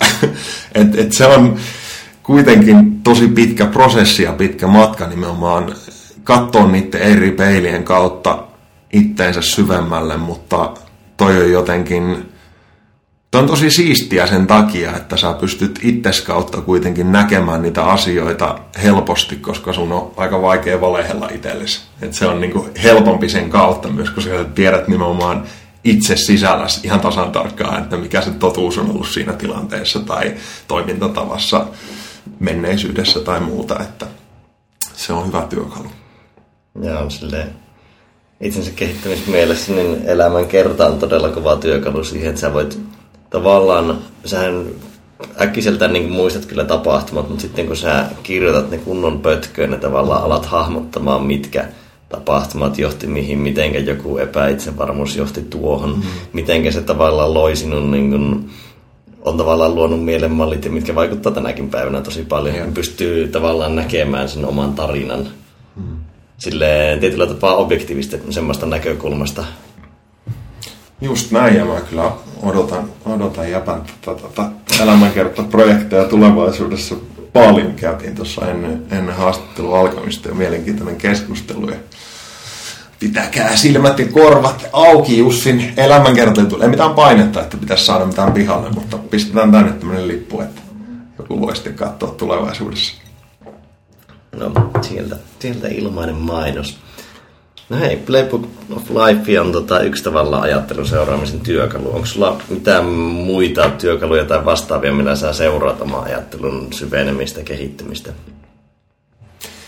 No se on ehkä vaikea just sillain, että se termi syvyys tai muukin on, on just sellainen, että, että se jotenkin muuttaa aina myös muotonsa sellaiseen, sellaiseen formaattiin, mikä ei välttämättä tarkoita sitä, että jotenkin niin kuin ajattelisi enemmän tai kelaisi niitä janoja välttämättä just niin paljon syvemmälle tai pidemmälle tai just vaikka menneisyyteen ja purkaisi sieltä jotain juttuja, vaan enemmän ne voi olla välillä, että sitten just huomaa sen, että okei, okay, tämä kaikki härdelli, mitä on tutkiskellut ja katsonut tarkemmalla zoomilla, on johtanut siihen, että se nimenomaan tunnetila, mitä sä kannat mukana, niin on niin kuin kepeämpi. Tai ylipäätään se niin kuin perusolemus, niin se on, se on vähän niin kuin se mittari loppujen lopuksi. Ja toi tulee myös siihen samaan ytimeen, mitä mä teen taas pitkästä aikaa ehkä vähän enemmän kehon kautta. Mä oon pärähellyt joogaa ja muuhun pitkästä aikaa enemmän ja enemmän, koska siinä tullaan taas siihen, että sä voit käyttää erilaista karttaa. Sä voitkin katsoa kehon kautta sillä, että mitäs tää tietty juttu tässä kohtaa mun keho on niin kuin kertoo, että minkä takia mä jännitän tätä osaa tai jotain. Et koska se on nimenomaan sellainen, että jos vaikka tekee jotain meditaatioharjoitetta ja näin poispäin, niin sä alat näkemään, että paljonko jotain vaikka rentoutumisen tasoja on. Että sä luulet jossain vaiheessa, nyt mä oon niin kuin rentoutunut. Sitten kymmenen minuuttia tai whatever myöhemmin sä oot sillä, että aa, tässä oli vielä pari leiriä, syvempi juttu ja näin poispäin. Että sen kehopeilin kautta myös alkaa nähdä niin kuin sitä linkkiä, että mikä se kartta, missä sun mieli vähän niin kuin surffaa ja seikkailee jossain savanneilla ja vuoristoissa ja käy jossain niin kuin uimassa jossain luolastoissa tai whatever, niin ne peilaantuu myös nimenomaan kehoon. Ja toi kliseinen kehomieliyhteys niin ehkä konkretisoituu myös sen kautta, että, että se työkalu Työkalu, mikä itsellä oli sitten pitkään vähän jäähyllä, että siitä tosi kehollisesta aiemmasta Jaakosta, missä mä nimenomaan tein tosi paljon fyysisesti juttuja ja näin, niin se rekyyli sinne maailmaan, että sitten mä elin niin tosi paljon just mielessä ja tutkin vaan sitä maailmaa ja vähän niin kuin jätin, jätin ja suppressoin niin kuin kehollisuutta vähemmälle, niin nyt se taas tulee enemmän sinne jonnekin keskivaiheelle, jotta ää, sen kehon kautta pystyy näkemään taas tosi kauniilla tavalla niitä tiettyjä ilmiöitä yläkerrasta ja toisinpäin. Mutta se on ehdottomasti sellainen, minkä mä heijastaisin tulevaisuuteenkin, että se tulee menemään taas siihen kehollisempaan suuntaan, minkä mä koen, että se on aina itselle ollut jotenkin luontevaa ja jotenkin genetiikka tai joku sellainen kova koodaus vetää, vetää siihen suuntaan vahvasti, niin se lisääntyy, mutta taas vähän erilaisella. Mites tota, sulla on kamppailutaustaa kuitenkin. Sä olit Lukkopainin Suomen mestari joskus. kaksituhattakahdeksan. Joo, ja sitten brassijutsua, niin että silloin kumminkin tota... Mikähän mä muotoilisin? Kun sä tykkäät kumminkin ajatella tosi paljon ja seurata omaa ajattelun kehittymistä, mm. sä oot silloin elänyt kumminkin aika suoraviivaisesti ainakin sillä fyysisellä puolella. Ja miten jos sä käyt nyt painimassa ja tuolla rullailemassa, niin onko se suhtautuminen muuttunut siihen miten paljon? Koska sehän on niin kuin the ultimate keho-mieli-yhteyspeliä. Jep. Joo, ja se on ehkä myös sitä, että se metafora, minkä takia nyrkkeilyä usein pidetään nimenomaan shakkina. Ne niin kuin kulkee käsi kädessä. Itse asiassa Venäjällä on jopa semmoisia konsepteja, missä ensin otetaan nyrkkeilymatsia ja sen jälkeen pelataan shakkia peli. Niin musta tuntuu, että se on itsellä laajentunut vielä enemmän myös siihen, että sitten on käynyt välillä tekemässä jotain kontakti-improa tai tällaista, mihin toi parempi puolisko on, on pärähtänyt viime vuosina todella syvälle. Niin se, että sä nimenomaan pyrit ymmärtämään sitä kinesteettistä kieltä. Että joku jujutsu-salilla puhuu sen kehonsa kautta ihan valtavan paljon. Ja jos sä pystyt sen kartan kautta näkemään se ihmisen psykologiaa, niin tää on ihan sama, mitä me puhuttiin niiden pokeriammattilaisten kanssa. Että pienet mikroeleet, liikkeet, tavat feikata, tavat niinku pedata joku räjähtävyys tai fyysisempi aspekti, niin heijastuu kuitenkin täysin sen kehon ja sen liikekielen kautta. Ja siitä on tullut itselle enemmän just sellaista psykologista kirurgiaa, joka yhdistyy nimenomaan siihen kehollisuuteen siinä vahvasti, että toi on ehkä just sellainen, että nyt mä näen, että tämän tyyppisen oppikoulun jälkeen olisi paljon valmiimpi lähteä katsomaan sitä koko taiteen muotoa enemmän sillain niin kuin ns-aidosti tai sellaista paikasta, mikä olisi, olisi mennyt taas pikkasen, pikkasen kerroksen syvemmälle. Mutta se on enemmän just se, että, että sit sitä niin kuin tuntee sen kautta enemmän sitä mieltä, eikä se ole vaan sellaista niin kuin vääntöä ja tietynlaista, että no nyt mä teen taloudellisesti tämän jutun ja näin, mutta sä oot oikeasti loppujen lopuksi tosi paljon sun mielessä, etkä pelaa sitä niin kuin mentaalista shakkia, niin kuin jotkut niin kuin alan parhaat tekee. Eli se on sellainen ulottuvuus, mikä siihen on tullut lisää, mutta se on tullut myös lisäksi niin kuin ihan kaikkeen sellaiseen niin kuin kinesteettiseen toimintaan. Oli se sitten just jotain tanssia tai kontakti-improa tai muuta, mitkä on niin kuin valtavan kiinnostavia työkaluja itselle ymmärtää sitä jonkinlaista ähm, sisäistä rytmiikkaa. Että oli se sitten vaikka sen meidän tarinassa tai tavassa puhua tai tavassa kävellä tai muuta, niin meillä on myös tietty tahtilaji, tietty biitti siellä. Jossain Afrikan kylissä niillä on itse asiassa sellainen juttu, että joka perheellä on niin kuin oma tavallaan biisi, oma rytmi. Ja jos et sä tavallaan tiedä sitä sun niin kuin perheen biittiä, niin miten sä voit tanssia? Että se on niin kuin nähty, että se on omanlaisensa juuri siihen sun tarinaan. Ja jos, no tuohon ei mennä syvemmälle, mutta sana juuri on sellainen, mitä mä oon miettinyt suomen kielessä paljon, koska se linkittyy myös sinne menneisyyteen ja niihin ruutseihin tosi moniulotteisesti. Mutta ajatus siitä, että me voidaan niinku ymmärtää esimerkiksi taas semmoisia abstraktioita meidän sisältä, mitkä ei välttämättä ole niin helppoja jonkun muun peilin kautta. Että jos sä oot siellä tanssisalilla ja huomaatkin, että tämmöinen tietty rytmi on mun sisällä. Mun on vaikea selittää minkä takia, mutta tää tuntuu hyvältä. Ja sit sä rupeat näkemään muiden ihmisten ja kosketuksen ja muun kautta, että mitä se vaan niinku tarkoittaa, minkälaisia reaktioita se saa muissa ihmisissä. Samalla lailla kuin mitä me tehdään nyt, että me koko ajan peilataan jonkun etuaivolohkon peilineuroneiden kompleksisen järjestelmän kautta sitä, että, että miten sä reagoit mun puheeseen, miten bla bla bla, niin toi niin kuin fyysisyys on sellainen kiinnostava taso, missä on samalla lailla sellaisia ää, muotoja tai rytmejä ja jonkinlaisia kokonaisuuksia, mitkä on ihan tosi kiinnostavia. Ja se menee ehkä enemmän just siihen, siihen itsellä tänä päivänä, että mikä tahansa fyysinen tekeminen, niin se on henkinen prosessi enemmän ja enemmän. On, on, ja se on tavallaan käsitetasolla ainakin hirveän helppo unohtaa tavallaan, että kun mennään niin paljon tietotyöhön, niin ajatteluun mm. ja muuhun, niin tavallaan se fyysinen puoli jutuista aika helppo unohtaa. Se, että istutko, seisotko, käveletkö, yeah. onko kaikki tuo. Ja itse asiassa tuosta painista tuli mieleen se, että on hauska joskus ollut kokeilla. Paini on niin, että on, yrittäisi olla semmoisena zen-moodissa. Mm. Silleen, että oot täysin rauhallinen ja silleen, niin kuin, yrität vähän niin kuin, tietyllä tapaa niin kuin meditatiivista painia. Joo. Et tilanne on tosi niin kuin adrenaliinipainotteinen ja semmoinen kunnon höyry päällä, mm. mutta sitten yrittää silti olla itse, niin kuin, ei nyt välttämättä lötky tai rento, mm. mutta se, että sitten kun tekee, niin tekee, mutta silti pitää koko ajan mielen kirkkana. Se on ihan hauska harjoita jo itsessään, joo, koska toi... joskus itse on tehnyt sitä aika niin kuin täydellä voimaväännellä. Mm. Ja toi on, että mikä tahansa taas se polku tai kaivo on, mihin sä katot riittävän pitkään, että sieltä alkaa näkyä, näkyä niin kuin kaikki.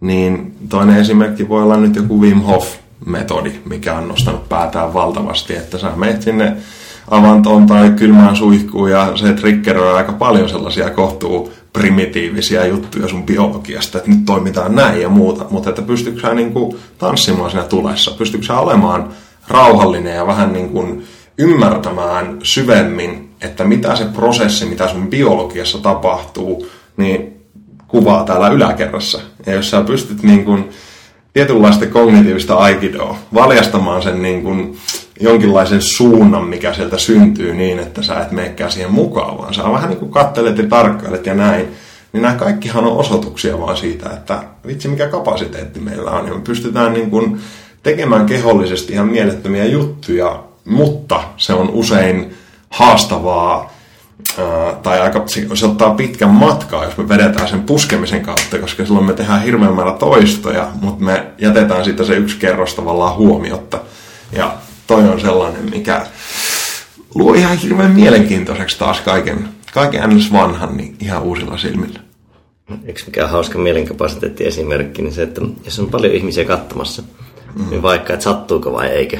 Mm-hmm. Kehtaako näyttää tunnetta, että pureet hammasta ja ilme pysyy nollan lukemilla.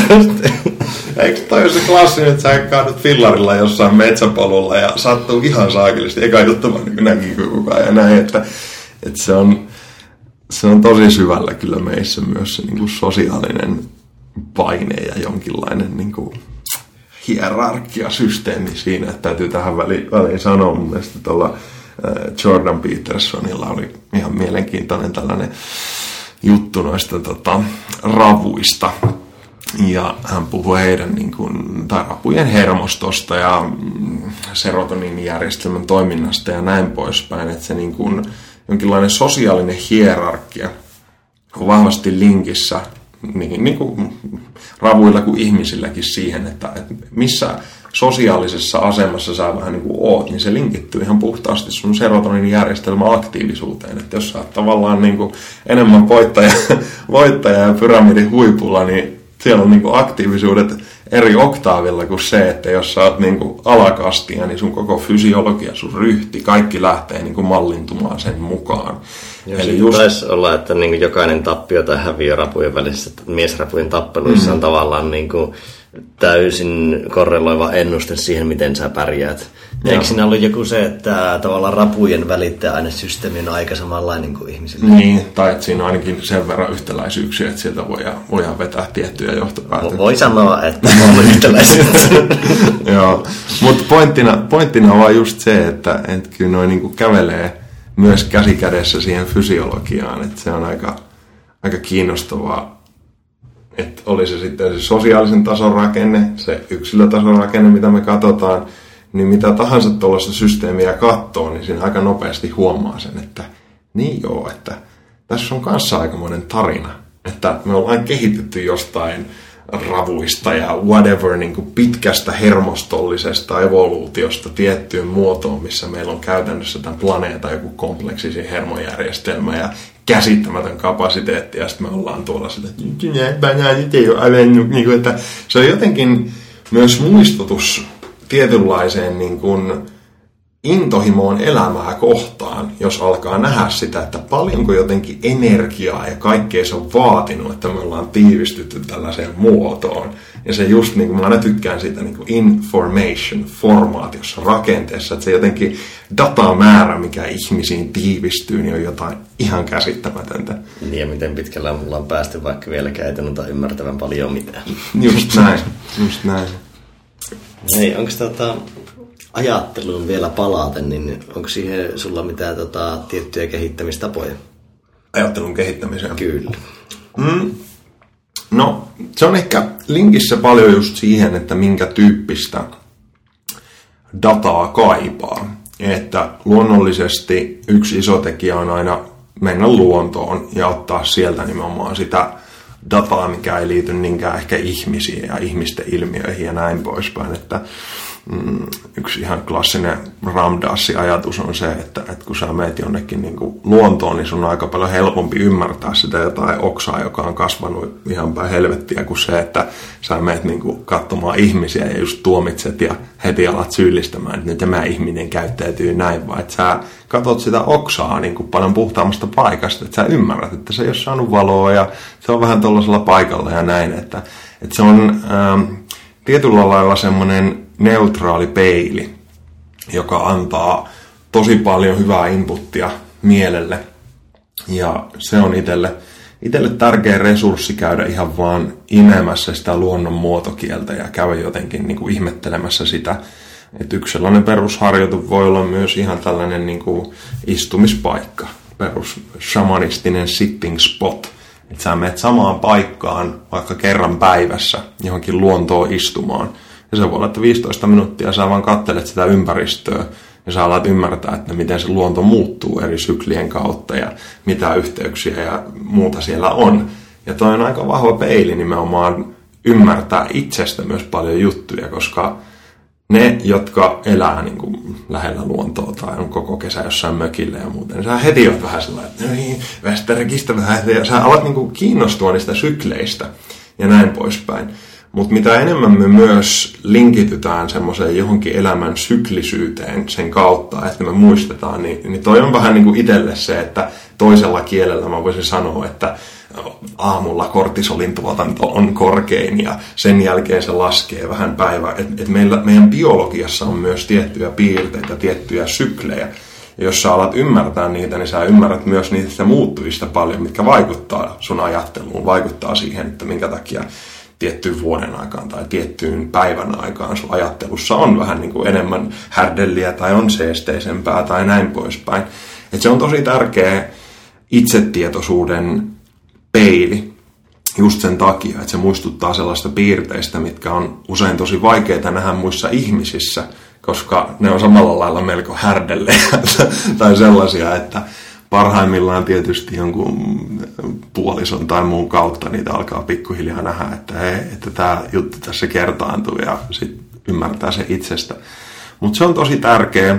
Sitten tietysti kaikki informaatiodietti, eli, eli mitä kirjoja lukee, mitä podcasteja kuuntelee, mitä videoita katsoo ja näin poispäin, niin se on, se on niin kuin keskeinen tapa myös harjoittaa mieltä ja käydä niitä niin kuin hyviä keskusteluja ihmisten kanssa, joka olisi ollut mahdotonta vielä kohtuu vähän aikaa sitten, että se on edelleen itselle ihan käsittämätön niin kuin mind blow, että miten väärin me käytetään jotenkin resursseja suhteessa siihen potentiaaliin, että sä voit niin kuin kirjaimellisesti kuunnella jotain käsittämättömän huikeaa ajattelijaa ilmaisiksi satoja tunteja. Ja sit sä valitset käyttää sitä työkalua niin kuin kissavideoihin ja pornoa yhdeksänkymmentä prosenttisesti, näin niin kuin karrikoidusti. Niin se tavallaan ajatus, ajatus tossa, että me ollaan, ähm, me nähdään vähän niin kuin se isompi psykologia, että missä ne niin kuin just haasteet tässä ajassa on, niin mun mielestä selkeämmin ja nätimmin teknologian kautta tällä hetkellä kuin ikinä, mikä on ihan mahtavaa. Mutta mulle se niin kuin on tosi paljon myös peili siihen, että miten käsittämätön potentiaali ja rikkaus se on. Että, että niin kuin kirjaimellisesti just se ajatus, että mä lähden ajamaan, ajamaan Tampereelle tästä, niin mä voin niin kuin olla kärpäsenä katossa, kun joku kaksi tänään ja huikeinta filosofia käy niin kuin kahvikupin ääressä keskustelua. Se on jotain niin kuin joo, se on luontoista, että teknologiaa käytetään ihan, ihan kaikki. Se niin täytyy tavallaan sehän on niin kuin sopipuuvarsi, oli se sitten viihde tai joo, rikollisuus tai mikä ikinä. Että se niin kuin ja senkin sijaan mun mielestä, että me tällä hetkellä vielä laitetaan sitä fokusta tosi paljon siihen, että tämä on nyt niin kuin väärin ja näin poispäin, niin se jotenkin kokonaiskuvan tarkkailu ja sellainen, mikä olisi tässä ajassa itse asiassa helpompaa kuin ikinä, niin jää tosi vähälle, mikä on sääli, koska se olisi usein niin kuin enemmän se tapa, miten niitä todellisia ongelmia jotenkin voisi, voisi lähestyä ja lähteä oikeasti niin kuin ratkaisemaan. Mutta tässä ajassa jotenkin se, että miten paljon pahaa oloa, yksinäisyyttä, muuta tuolla on, niin sehän tulee kaiken ton kautta niin kuin vaan tähän. Ja sitten me niin kuin jotenkin pirstaloidaan se kulttuuri niihin yksikköihin ja mennään vaan niin kuin siihen asiaan, asiaan, asiaan. Eikä nimenomaan katsota sitä juurta taas, että mikä sen synnyttää, koska me ollaan jotenkin niin sellaisessa reaktiivisessa ja impulsiivisessa tilassa. Mutta tämä on toinen elementti, mikä on itselle viime vuosina ollut enenevissä määrin tärkeä ja semmoinen selkeä, että on kiinnostunut enemmän kulttuurista ja just siitä, että jos näkee itsessään tiettyjä piirteitä ja sitä kautta muissa ihmisissä ja muiden ihmisten käyttäytymisessä, niin sitten alkaa miettiä sitä dynamiikkaa, että okei, tämä ihminen käyttäytyy tosta syystä näin. Ja sitten sä alat nähdä, että ai niin, ja sit täällä on tää ryhmittymä ja niillä on tällainen agenda ja sitten ne projisoi niin kuin näitä omia härdellejä toisiinsa. Ja, no, mutta mistä tämä johtuu?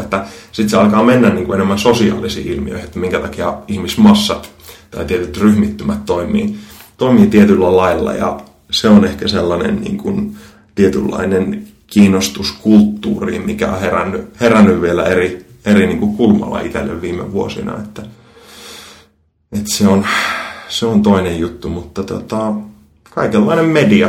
Media on ollut ehkä enenevässä määrin myös roolissa kehittää mieltä, mieltä niiden hiljaisempien sisältöiden lisäksi. Joo, ja no niin kuin tuosta mitä sanoit, että miksi ihmiset toimii tietyllä tapalla, niin motiivit on tosi mielenkiintoisia. Ja niitä yleensä ei osata niin kuin katsoa hirveän objektiivisesti. Mm. Et monestihan tavallaan, tässä on hirveän helppo tipahtaa semmoiseen vähän jopa hipahtavaan, hippimäiseen niin kuin, tavallaan jalouteen. Mm. Ja niin kuin, tuomita jokin pahaksi.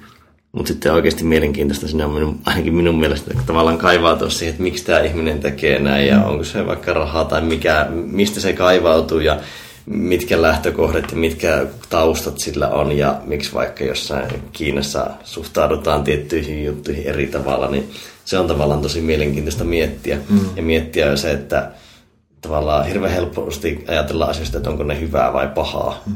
Ei tavallaan mietitä sitä niin kuin ajatteluketjua, mikä sen todennäköisesti johtanut tai mitkä motiivit siinä. Just näin. Ja se on taas sitten, että se näyttää enemmän tai vähemmän aina niitä piirteitä sieltä sisältä, minkä takia mä tykkään tämmöistä formaatissa, missä me voidaan jutellakin vaikka kaksi tuntia ja päästä enemmän niin kuin käsiksi siihen, että miten Jussi ajattelee, miten Jaakko ajattelee, koska se ei ole niin kuin vaan semmoinen viiden minuutin klippi, missä ihminen vähän sellainen otsikkolueskelu tyyppisesti kategorisoi sen heti, että tämä on tätä tai tämä on tätä tai näin poispäin. Ja toi on se iso haaste, että ähm, me aletaan nähdä perustavanlaatuisempia ohjureita meidän käyttäytymisessä. Että oli se sitten se, että jossain taloustieteessä tulee Kahneman ja Tverski ja alkaa niinku kertoa, että hei, että ihmiset ei olekaan ihan niin rationaalisia, mitä me niinku ollaan oletettu, vaan että tämä ohjaa aika paljon enemmän emootioja. Nyt me nähdään sosiaalisen median kautta sillä, että ei se keskusteluissa ole sinällään niinku järkeä, vaan ihmisillä on niin valtava semmoinen heimovietti ja kaikki tällainen, koska sä et tunne sun naapuria ja sulla ei ole enää niinkään sitä ryhmää, vaan on ihan valtava määrä ihmisiä, jotka on tosi yksin oikeasti, mutta niillä on tavallaan tällainen teknologinen konnektivismin mahdollisuus ja verkko, jolloin sä käytät sitä aika vääristyneesti niin, että sä alatkin luoda niitä niin kuin sun heimoja niin, että sä laiskistat sun ajattelua ja filterikykyä samalla. Eli sä alatkin ottaa, että no mä otan nyt tämän joogaporukan nämä kaikki ajatukset suoraan sisään, koska mä saan täällä tämän vielä tärkeämmän ja perustavanlaatuisemman sosiaalisen tarpeen. Ja sit sä otat kaikki mahdolliset uskomukset vähän niin kuin kerrasta, koska tää nyt on hyvä. Ja sit kestää taas aikaa purkaa niitä ja katsoa niitä tavallaan ite, ite rauhassa läpi, mutta että toi on yksi esimerkki siitä, missä me niin kuin aletaan nyt nähdä enemmän, että hei, tämä on tosi perustavanlaatuinen tarve ihmisille, tarve muihin ihmisiin ja tietynlainen niin kuin yhteyden syvyys. Et nyt jos me ollaan tutkittu sitä niin kuin yh- yhteyden laajuutta ja sellaista, että me voidaan mennä niin kuin laajemmalle ja verkottaa ja nyt on paljon seuraajia ja sitä ja tätä, niin nyt me aletaan mennä siihen, että okei, kaikki live-kokemukset, niiden arvo lisääntyy, me aletaan enemmän niin kuin ymmärtää, että aha niin, tämä syvyysaspekti on tosi tärkeä.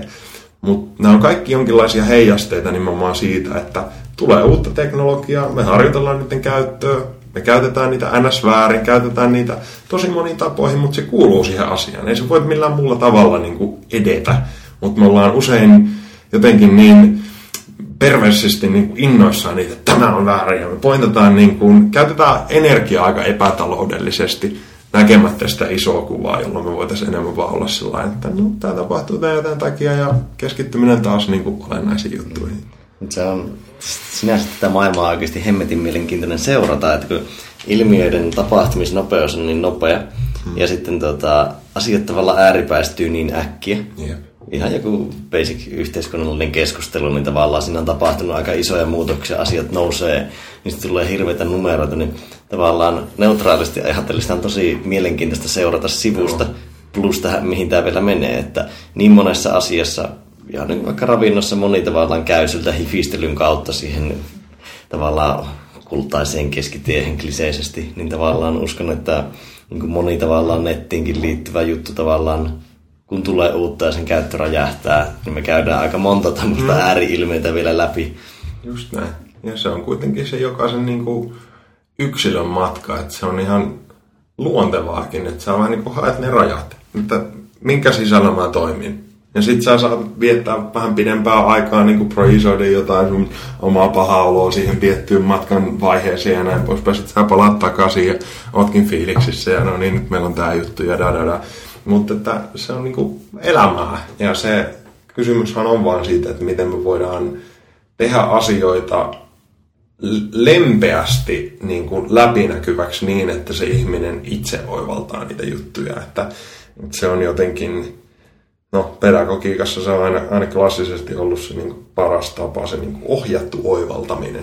Sä jotenkin luot niinku sen tilan tai sellainen, missä ihminen itse hiffaa nimenomaan niitä piirteitä, mutta nyt kun meillä on nimenomaan niin valtava actioni päällä, niin me yritetään työntää niin kuin toisen nielua aina niitä ideoita vahvemmin ja sitten siitä saattaa tulla vähän pidempi draam- draaman kaari sitten taas.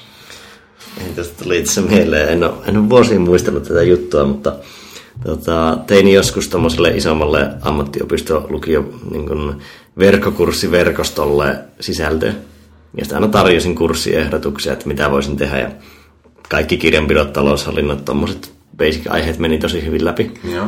Ja sitten kerran oli silleen, että ei hitto, mikä pitäisi nyt oikeasti tehdä, niin medialukutaitoa, ja otin joskus kaksituhattakymmenen. Joo.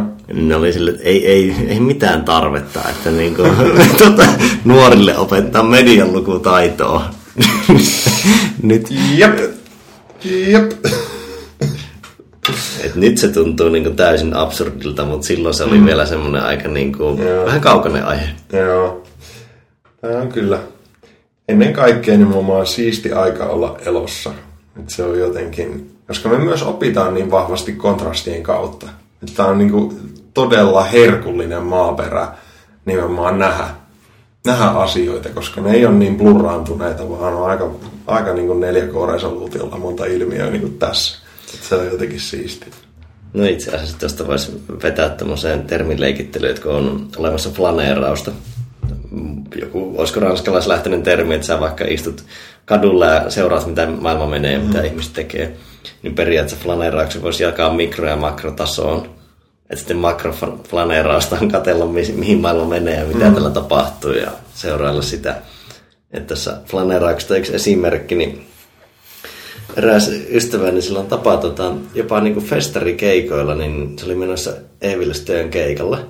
Sitten mä vähän yllätyin, että kuunteleeko se sitä, jaa. Mutta se sanoi, että se menee katsoa faneja. Just näin. Että on kuulemma niinku hauskaa ja hieno seurata että eri keikoilla, että minkälaisia mm. ne fanit on. Mm. Just näin. Ja toihan on vähän niin kuin just se, että sä voit katsoa jonkun tietyn median, katsoa ne ensinnäkin valikoituneet ihmiset, jotka kommentoi siellä sitä juttua. Katsoa vähän, että minkä tyyppistä se keskustelu menetkin toille alustalle tai just niin kuin tietyn ihmisen tai brändin tai minkä ikinä. Ja se piirtää myös sen niin kuin se seuraajakunta tai keskustelurinki tai muuta, niin se piirtää hyvän kuvan siitä, että mikä se niin kuin juttu siinä on. Että se voi olla usein nimenomaan helpompaakin sen sijaan, että katsoo sitä lähdettä, niin katsoo sitä niin kuin signaalin vastaanotinta mm. ja nähdä niitä piirteitä siellä. Kyllä. Nyt on sen verran kovaa kusihätä, että pakko käydä. Asia.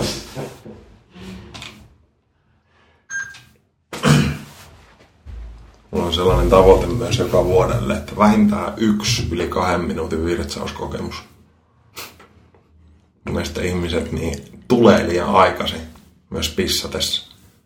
Se on vähän sellaista niin kuin puuhastelua, että, että niin kuin, vähän niin kuin ennenaikainen pissaussyöksy. Niin, niin, jos siinä hakee sellaista niin kuin, vähän syvempää kokemusta, niin kellolla on aina reilu kaksi minuuttia. Itellä jonkun kerran on, on aina sillä, että lähtee tota himasta Tampereelta, sitten johonkin aamuruuhkaan tuohon kesälle, hel, kehällä Helsingissä, ja sitten sellainen aivan infernaalinen kusihätä. Sitten kun pääsee päästelemään jossain, niin se semmoinen niin kuin paineen tasaus ja sellainen niin kuin taloudellinen niin kuin poistoletkun käyttö, niin yli kahden minuutin pissoja tulee välillä. Niin siinä aletaan puhua sellaisesta niin kuin hommasta. Tuli mieleen festareille, kun on niitä, että roiku levoita tai jossain kisat. Joo, toi on oikeasti hyvä. Ja sitten jotkut säännöt, ei saa käyttää käsiä eikä saa jotenkin... Joo, muistan jonkun, joku koetti juoda kaksitoista pulloa lonkeroa käymättä kuteella. Muistan jostain nuoruudesta. Kuulostaa tosi terveelliseltä. Oi, oi. Joo, jatketaan vaan. Tota, ajattelusta, niin kirjoitat sä miten paljon? Vaihtelee paljon, mutta kyllä mä enemmän tai vähemmän koko ajan kirjoitan. Mm, sellaista vapaata tekstiä niin syklisesti. Välillä tulee tosi paljon sellaista, että mä kirjoitan... Kirjoitan niin kuin mitä ikinä ajatuksia, jotain tarinanrunkoja, havaintoja, sellaista niin kuin kamaa, mikä tuntuu jotenkin merkitykselliseltä itsestä, mutta mihin mä en vielä tiedä, että se sopisi. Mä kirjoitan ylös. Ja mä, melkein joka päivä mä kirjoitan yksittäisiä sanoja tai ilmaisumuotoja tai näin poispäin. Et se on just itselle, itselle vähän tällainen Wittgenstein-tyyppinen juttu, että sun maailma on just niin laaja kuin sanavarasto, että jos sä löydät uusia termejä, kuvata asioita ja ilmiöitä, niin se on vähän niin kuin tarkempi tunnekartta tai sulla on enemmän värejä siinä paletissa, millä sä piirrät maailmaa. Niin se on ehkä sellainen, mitä mä teen koko ajan. Mä keräilen sanoja, lainauksia, ilmaisutapoja. Ähm, mä oon kirjoittanut nyt viimeisen vuoden myös esimerkiksi rap-lyriikoita, jonkun verran stand-upia. Um, joina vuosina niin kuin fiktiivisiä tarinoita. Ne on ehkä sellaisia just, mitkä voi olla sen jonkun X kuukautta sellainen juttu, mikä virtaa silloin ja sitten mä fiilistelen, fiilistelen paljon sitä, mutta tota, varmasti niin kuin eniten viimeiset kymmenen vuotta mä oon toki tehnyt sellaista datan syntentisointia jostain aiheesta, mikä on ollut sitten enemmän, enemmän faktapohjasta, mutta tota, onko siihen liittynyt mitään harjoituksia tai metodiikkaa vai onko se ollut vähän enemmän niin kuin luovemmalta pohjalta, miltä tuntuu? Ää, siis se tota, tota, enemmän faktakirjoittaminen vai tai ylipäänsä, ylipäänsä kirjoittaminen? Ei, se... ole, ei ole ehkä ollut. Mulla on ollut sellainen, että mä oon aina jotenkin tykännyt, tykännyt kirjoittaa, että mä kirjoitin tota, lukiossakin jo äidinkielen niin kuin kakkosluokalla ja mä oon aina ollut jotenkin, että se on ollut muotona sellainen tapa jäsentää ja purkaa juttuja, mutta sanotaan näin, että se on hyvin vahvasti linkissä siihen, että jos mä puhun paljon, niin kuin käyn pitämässä luentoja ja teen just tämmöisiä haastatteluja ja näin, niin tää on niin kuin se poistoventtiili, että sit sitä ei vaadi sellaista samanlaista jäsentämistä niin paljon, ja sitten taas jos on enemmän yksin tai jotenkin reissussa, ettei ole niin paljon, niin paljon tota äänessä, niin silloin se paperi on enemmän ystävä. Mutta mm, totta kai mä oon niinku lukenut ja paljon, paljon pyrkinyt niinku kuuntelemaan ja opiskelemaan myös sitä, että miten eri kirjailijat kirjoittaa ja minkälaisia havaintoja niillä on siitä ja näin poispäin, mutta ei mitään sen no, systemaattisempaa. Onko oivalluksia, jos oot seurannut niitä kirjoittajia, niin onko sillä tullut mitään poimintoja, mitkä on mennyt sulla ihan käytännön arkeen? No ehkä sellaisia vahvistavia juttuja esimerkiksi se, että just tunnistaa, että milloin sä oot niinku luovimmillas, mitkä on niitä syklejä vuorokaudessa, milloin sä teet tietyn tyyppistä kirjoitustyötä. Että itselle niinku päiväsaikaan mä teen sellaista tiettyä puuhastelu, tai siis, että kirjoitan ehkä enemmän sähköposteja, vähän sellaista tietyllä lailla kevyempää, kevyempää ja jollain lailla responsiivisempaa juttua, missä ne ärsykkeet tulee myös, myös ulkoapäin. Ja sitten taas iltaa kohti, niin se on ehdottomasti se niin kuin luova sykli itselle ja näin. Ja toi on sellainen juttu, mikä kertaantuu melkein kaikilla, jotka kirjoittaa työkseen, että ne on ne aamu ekat tunnit tai illan viimeiset, mihin se usein, usein ajoittuu. Sitten tietysti ihan käytännön niin kuin työkalutyökaluja, että tietyt ohjelmistot, että semmoinen kuin Scrivener on, mistä mä oon tykännyt paljon tietynlaisena käyttöliittymänä vaan siihen, että, että mulla on siellä paljon sellaista vapaata, vapaata kirjoittelua, jonka ää, mä koen hyväksi, hyväksi ohjelmaksi jotenkin jäsentää vähän eri teemoja niin kuin saman, saman katon alle. Se oli Scrivener. Ää, joo, ja Write Room on toinen sellainen hyvin, hyvin karsittu juttu, mikä on ehkä ultimaattiseen sellaiseen runonkirjoitukseen. Ja just, että sulla ei ole niin kuin mitään muuta kuin se niin kuin tyhjä paperi, mihin sä niin kuin kirjoitat vaan sitten jotain. Että noi on sellaisia, mitä on, on niin kuin käytännön käytännön juttuna poiminut. Ja no yksi, mikä taas on vahvistunut, niin lyhyet kävelylenkit. Juttu, mikä kertaantuu monella kirjailijalla tai toimittajalla tai näin poispäin. Että se jotenkin ymmärrys siitä myös taas tieteen valossa, että miten tuollaiset niin kuin aerobiset jutut, niin kuin oli se sitten ihan kevyt lenkkeily tai just tuollainen kävely, niin ne stimuloi aivoissa, aivoissa tietyn tyyppistä aktiivisuutta, mikä on kyllä hyvä tuollaiseen niin kuin luovaan kirjoittamiseen tai muistiin ja näin poispäin. Että, et monet on myös sellaisia just, että se ähm, tieto siirtyy ymmärrykseksi. Että se nimenomaan ajatus siitä, että tieto on sitä, että sä tiedät, että tomaatti on hedelmä. Ja ymmärrys on sitä, että sä ymmärrät olla laittamatta sitä hedelmäsalaattiin. Ja vähän sellainen, että, että se joku oikea suu tai taho vahvistaa sen asian sopivalla tavalla niin, että sä otat sen jotenkin vakavammin tai integroit sen enemmän sillä, että no niinpä. Ja siitä tulee sellainen niin kuin jonkinlainen itseluottamus tai muu, muu sitten siihen kirjoitusprosessiin, että se hioutuu. Mutta kyllä se on usein itsellä, itsellä sellainen, että iltaa kohti tulee se aika, missä mä vaan niin kuin tuijottelen sitä paperia ja katon, että mitä sanottavaa mun mielellä on.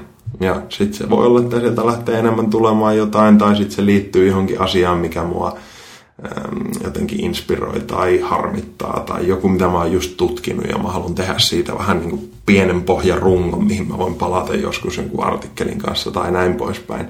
Ja yhdeksänkymmentäyhdeksän prosenttia siitä ei ikinä mene julki minnekään, että ne on vaan sellaisia niin kuin, äm, tietynlaisia poistoventtiileitä, mitkä, mitkä jäsentää sitä ajatteluprosessia. Että sitä.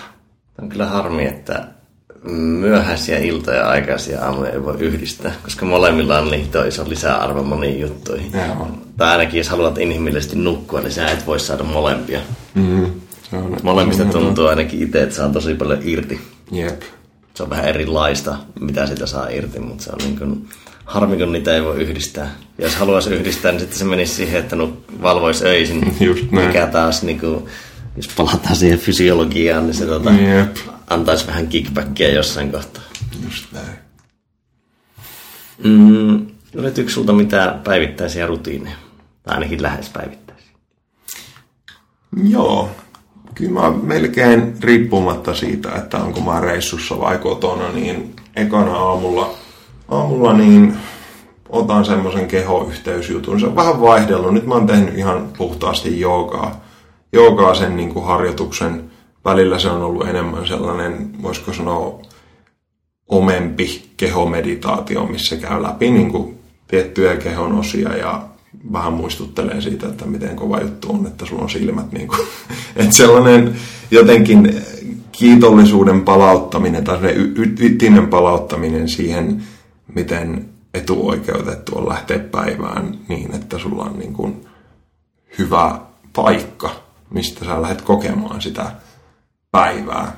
Ja se on melkein sellainen, mikä on, on tosi must just sen takia, että se tuntuu se päivä jotenkin tosi sellaiselta, äh, en mä sanoisin, puolikkaalta tai vähemmän merkitykselliseltä, jos sä lähdet vähän semmoiseen puolustuspeliin niin kuin heti aamusta, että se on semmoinen reaktiivisempi, että se, se ei ole niin keskiössä. Että vähän niin kuin tarvii palauttaa se tyyppi, joka on seikkailut siellä unimaailmassa jossain ihan random paikoissa, niin vähän niin kuin siihen kehoon. Että semmoinen jonkinlainen niin kuin ajureiden ohi, niin kuin asentaminen aamulla. Ja tota, sit mä usein teen pienen hengitysharjoituksen, se voi vaihella siitä, että mä oon kolme minuuttia, niin siihen, että mä oon välillä kaksikymmentä minuuttia tai näin. Mutta tota, noi on sellaiset. Sitten yleensä mulla on joku, joku tota drinkki, millä mä lähden liikkeelle. Se on oikeastaan se aamupala aina. Et se voi olla joku, kesällä joku vihermehu varsinkin, talvisaikaan se voi olla joku kaakaosmoothie tai eliksiiri tai joku sellainen, mutta että se on aika sellainen niin kuin juttu. Ja yleensä aamulla mä en tykkää olla niin paljon kotona, että sit mä lähden yleensä jonnekin, hoidan nimenomaan sellaista niin kuin juoksevaa hommaa ja sitten iltaa kohti palaan kotipesään ja se on enemmän sitten se niin kuin kotona kotona olemis luova vaihe, mutta tota, siinä ehkä sellaisia muuttujia, jotka jotenkin kertaantuu aika lailla joka päivä. No onko sulla sitten niin tuolla isommalla tasolla niin jotain juttuja, mitkä on muodostuneet viime vuosina tärkeimmiksi ja jotkut jutut vähemmän tärkeiksi? Hmm. No kyllä se niin kuin ajan, ajan resurssointi just siihen, että, että sulla on niin kuin tilaa sellaiselle tarpeettomalle tai sellaiselle, että, että sulla on niin kuin tilaa luoda jotain, jotain uutta. Että mä näen paljon just arvoa siinä, että kun rauta on kuuma, niin sitten takoo ja semmoinen niin kuin momentti, momenttitekeminen, että, että sitten voi niin kuin painaa, painaa tota pitkänkin pätkän sillä niin kuin tietynlaisella aallonharjalla surffaamisella, mutta sen sellaisena vastakaikuna itselle on korostunut entistä tärkeämmäksi se, että on joka päivä aikaa myös sellaiseen, että sä et tavallaan tee mitään. Ja se ei tarkoita nimenomaan sitä, että, että se olisi jotain välttämättä edes meditaatio, että sä istut jossain tyynyllä tai näin, vaan enemmän sellaista vaan, niin kuin, että sä lähdet johonkin kävelylle ja näin poispäin, että sä pyrit enemmän vaan niin kuin vastaanottamaan tai jotenkin niin kuin tarkkailemaan sen sijaan, että se olisi sillä, että nyt mä menen kävelylle ja mietin tätä asiaa. Että enemmän sellainen jotenkin kiinnostus omaa aistijärjestelmää kohtaan ja sitä kautta sellainen uteliaisuuden niin kuin arvostaminen, että, että niin kuin yritä palauttaa sitä paikkaa säännöllisesti, missä sä vaan niin kuin enemmän katselet asioita ekaa kertaa tai näin. Että sen, sen tyyppinen, se voi ottaa monia muotoja, muotoja mutta toi on, niin kuin, toi on korostunut ja tota, sen lisäksi niin mm, no, unen laatu, se on korostunut. Se on ollut sellainen juttu, mitä on itsekin takavuosina laiminlyönyt, laiminlyönyt tosi paljon, tai tosi paljon, mutta siis sillain kuitenkin säännöllisesti. Ja se on kyllä niin kuin korostunut vuosi vuodelta enemmän, että se ei ole sellainen niin kuin pikkujuttu, vaan se on prioriteeteissa kyllä nykyisin erittäin, erittäin korkealla. Et hyvät yöunet on aika paljon on valmis maksamaan tai tekemään kompromisseja muiden juttujen suhteen, jos saa niin kuin ottaa sen, ottaa sen hyvän latauksen yöllä. Siinäkin aika iso ero jo ihan vertaa jotain kaksikymmentäviisi ikävuoteen kolmekymmentä. No. Jep. Ja tota, no myös sitten tietysti sosiaaliset suhteet ja sellainen on korostunut. Että mulla on ollut nyt ehkä vähän sellainen tilanne myös, että on sitten ollut Ollut, tota, mulla ei ollut niin kuin toimistotoimistoa Tampereella nyt pari vuoteen, mikä on ollut niin kuin uusi tilanne sillä, että mulla ei ole tavallaan sellaista niin kuin perus, perus go-to-paikkaa, jos mä aamulla herään himassa, niin se on luonut ehkä enemmän vielä sellaista korostunutta tarvetta äh, ihmisten kohtaamiselle ja sellaiselle niin kuin sosiaalisuuden arvostamiselle, koska itse olen huomannut kerrankin sen, että niin paljon kuin mä tykkäänkin olla ihan, ihan ittenikin kanssa, niin vitsi se on kiva niin kuin jakaa asioita ja olla ihmisten kanssa. Että se ajatus, että moni haaveilee siitä, että pääsis etätöihin työpaikalta ja näin poispäin, niin ainakin oma kokemus on, että sen tietyn pisteen jälkeen se on itse myös toisinpäin. Että kun sä oot riittävän pitkään itsekseen, niin sä alat niin kuin arvostaa ja kaivata myös sitä, että sulla on ainakin mahdollisuus mennä myös sinne hubille tai vähän sinne niin kuin paikkaan, missä sä pääset vaan niin kuin vähän höpisemään ja, ja päivittämään ja näin poispäin. Että et ton tyyppiset tekijät nyt äkkiseltään tulee mieleen, mitä on niin kuin jotenkin arvostanut ja kaivannut enemmän, enemmän viime vuosina. Joo, ja tuo on niin kuin tuo etätyöskentely ja muu, niin sinne tulee se, että itsellä se on vähän semmoinen tehokkuusajatteluansa. Mm. Että tavallaan kyllähän yksin saa tosi hyvin aikaiseksi, sulla ei ole katkoksia ja se on niin kuin tosi selkeetä. Mutta jos siihen tavallaan lähtee, että sitten yrittää toteuttaa sitä koko ajan, niin se ei kannata yep. hirveän pitkälle. Yep. Mm, Tuossa puhuit aiemmin noista tietolähteistä, että on podcasteja, dokkareita, kirjoja, niin kun tavallaan niitä tulee kahlattua, niin mitä olet viimeksi fiilistellyt? No podcasteja on kulunut viimeiset vuodet tosi paljon enemmän suhteessa aiempiin vuosiin, jolloin ehkä se pääasiallinen lähde on ollut sitten lukeminen. Ja tota, podcast-puolella varmaan sellaiset, mitä kuluu eniten, niin ää, no nyt ihan viimeisimpänä mä oon kuunnellut paljon itse asiassa Alan Wattsin klassisia, klassisia pätkiä. Ää, Terence McKenna on sellainen kestosuosikki, ketä on tullut kahlattua moneen kertaan kaikki klassikopätkät. Ehkä just senkin takia, että noilla on sopivan mieltä nyrjäyttäviä niin kuin uusia tulokulmia ää, moniin aika sellaisiin tavallisiinkin asioihin ja sitten sellaista uteliaisuutta tyydyttävää uutta kamaa. Ää, Sadhguru on tällainen mystikko, joka on vähän uudempi tuttavuus, ehkä joku viimeisen vuoden pari ollut, ollut sellainen lepposa, lepposa sankari, joka tiivistää kanssa aika hauskoja, hauskoja ajatuksia hyvin kompleksista asioista ja se on yksi, yksi mitä mä oon, mä oon myhäillyt paljon.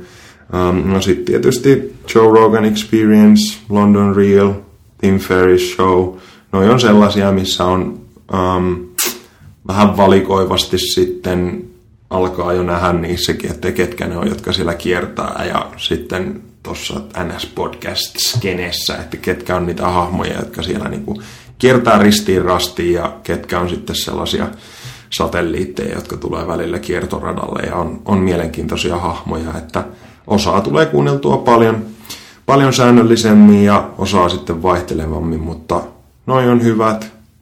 Pakko mainita klassikko, Dan Carlinin Hardcore History, ne on oikeasti tosi, tosi kovaa kamaa. No Sam Harrisia kuuntelen syklisesti. Se on kanssa tosi semmoinen sidonnainen, että sanotaan, jos mä vaikka lentomatkustan tai muuta, niin se on usein sellaista, että sit ehtii mennä sellaisessa rauhallisessa tilassa riittävän syvälle keloihin, mutta sitten jos on enemmän sitä vilskettä ja näin, niin mä en tykkää silloin kuunnella sellaista, sellaista kamaa, että se on ehkä, ehkä yksi sellainen kestosetti. Mm.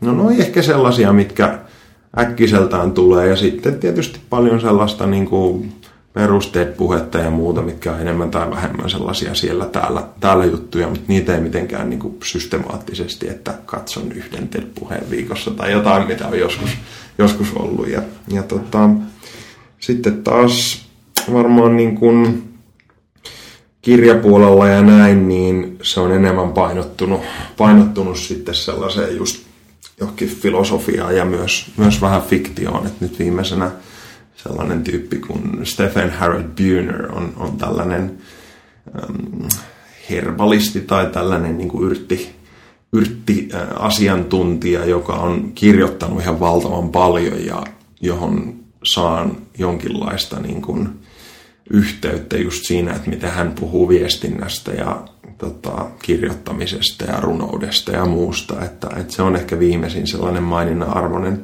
tyyppi, keltä on just saanut itse asiassa tuohon kirjoituspuoleen puoleen myös paljon inspiraatiota ja tulee sellaisella kulmalla, mikä sitten tukee muitakin omia intressien, intressien lähteitä. Mutta tota, podcasteja menee, olisinko mä viime vuonnakin suurin piirtein laskelmoinut, että keskimäärin varmaan nelisen tuntia päivässä, mikä on pitkälti seurausta siitä just, että mä liikun, liikun tosi paljon ja matkustaessa autolla ajaessa ja näin, niin se on pitkälti se media, miten mä kuuntelen kamaa. Ja onko siinä joku syy, että sä kuuntelet tosi paljon podcasteja, mutta sitten äänikirjoja varmaan vähemmän? No äänikirjoissa on ehkä se, että mä aiemmin kuuntelin Audiblesta tosi paljonkin niitä, mutta mä huomasin sen, että, että se niin kuin yksikkö, mä tykkään siitä, että mä vähän niin kuin valikoin jonkun podcastinkin sen pohjalta, että mikä se on se matkan kesto, että mä voin niin kuin immersoitua siihen kaksi tuntia Tampere-Helsinki välillä siihen johonkin teemaan ja pyörittää sen niin kuin täysin versus se, että mä kuuntelen äänikirjaa puolitoista tuntia ja sitten palaan siihen ylihuomenna tai muuta, jolloin se on jotenkin katkonaisempi se juttu. Että se on ehkä, ehkä muuttanut sitä, sitä paljon. Ja sitten toinen tekijä on se, että itse katsoo tosi paljon myös sitä niin kuin viestintää, ei pelkästään siitä näkökulmasta, että mistä siinä puhutaan, vaan miten ne ihmiset puhuu ja nimenomaan sitä ihmisten lukemista ja niin kuin, että mitä sä voit oppia äänestä.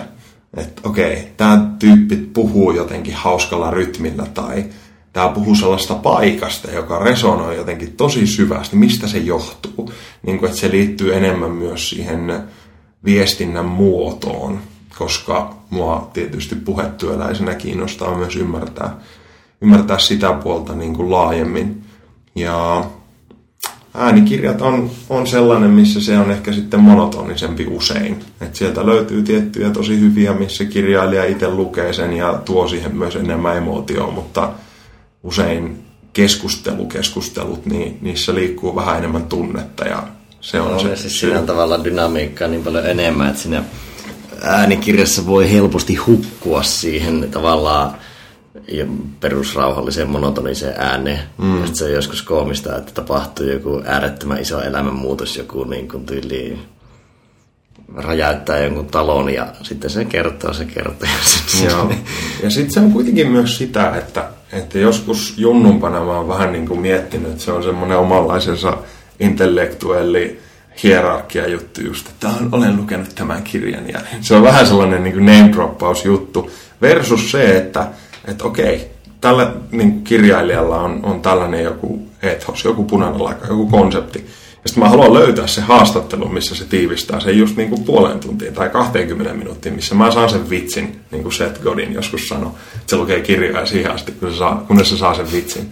Että se niin kuin on ollut jotenkin taloudellisempaa myös itselle monien uusien juttujen kanssa, että sä pystyt skannaamaan paljon niitä asioita sillä, että sä saat sen jonkun ydinfilosofian tai ydinsummauksen, jonka joku tyyppi on laittanut kasaan, ja jos siinä, siinä niin kuin välittyy jo sillä, että okei, tämän ihmisen mieli on syönyt jotain niin kuin kiinnostavaa, niin sit sä menet syvemmälle.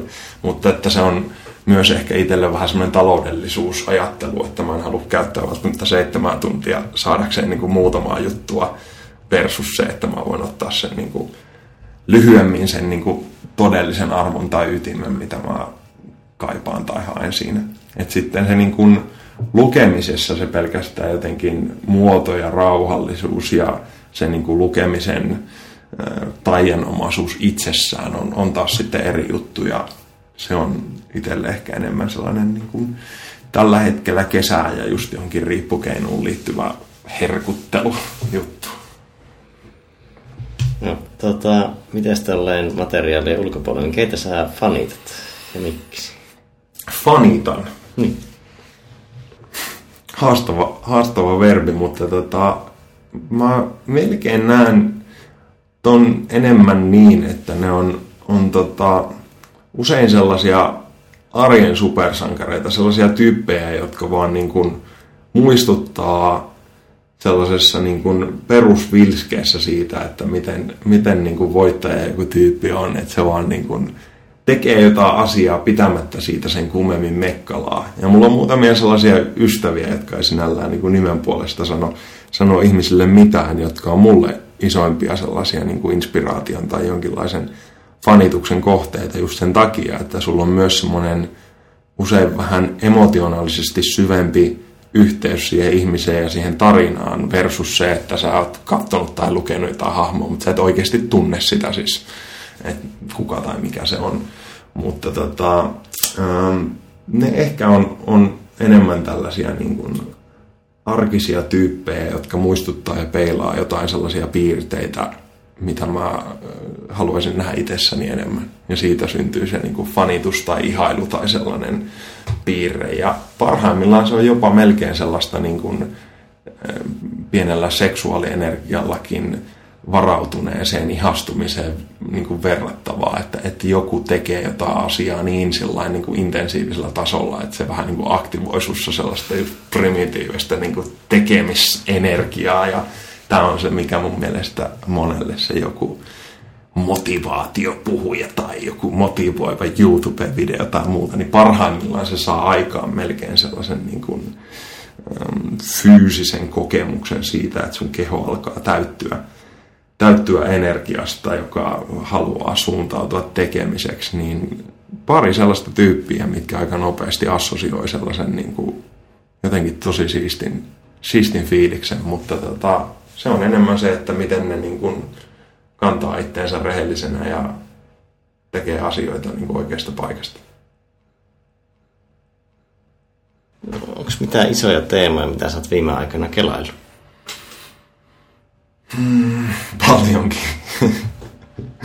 Se on ehkä just se myös, että, että varsinkin viime vuonna niin tuli aika paljon myös heijasteltua niin tuollaista tulevaisuutta ja just sellaisia isomman, isomman pensselin juttuja, että miten nimenomaan teknologia ja kaikki tämä niin kuin tiheentyvä tahti tulee muuttamaan niin kuin kaikkea.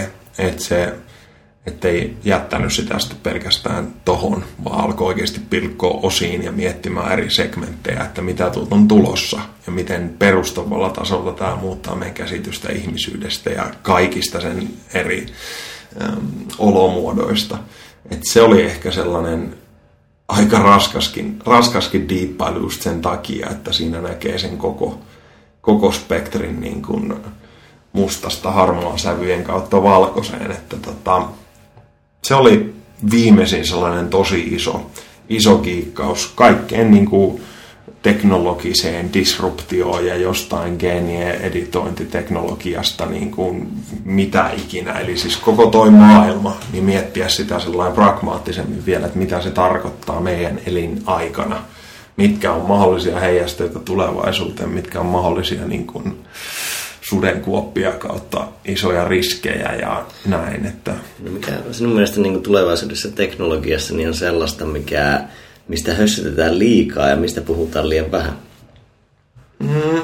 Koska sieltä on noussut viime vuosina kumminkin aika selkeästi tietyt jutut, mistä puhutaan tosi paljon, mutta tietyt vähän niin kuin jopa unohdetaan. Niin mitä sä itse nostaisit sieltä? No varmaan just se, että, että ne mitkä on niin kuin eniten arkoja sillä jotenkin meidän psyykkeelle tai muuta. Just ehkä nämä niin kuin mainitsin yksinäisyyden ja tämän tyyppiset näissä lieveilmiöt, jotka on kuitenkin todella, todella ytimessä sen niin kuin yksilön kokemukseen elämästä, niin niiden niin kuin osoittaminen jonkinlaisella taskulampulla on jäänyt mun mielestä tosi vähälle suhteessa siihen niin kuin tekoälykeskusteluun ja kaikkeen niin kuin robotiikkaan ja tähän.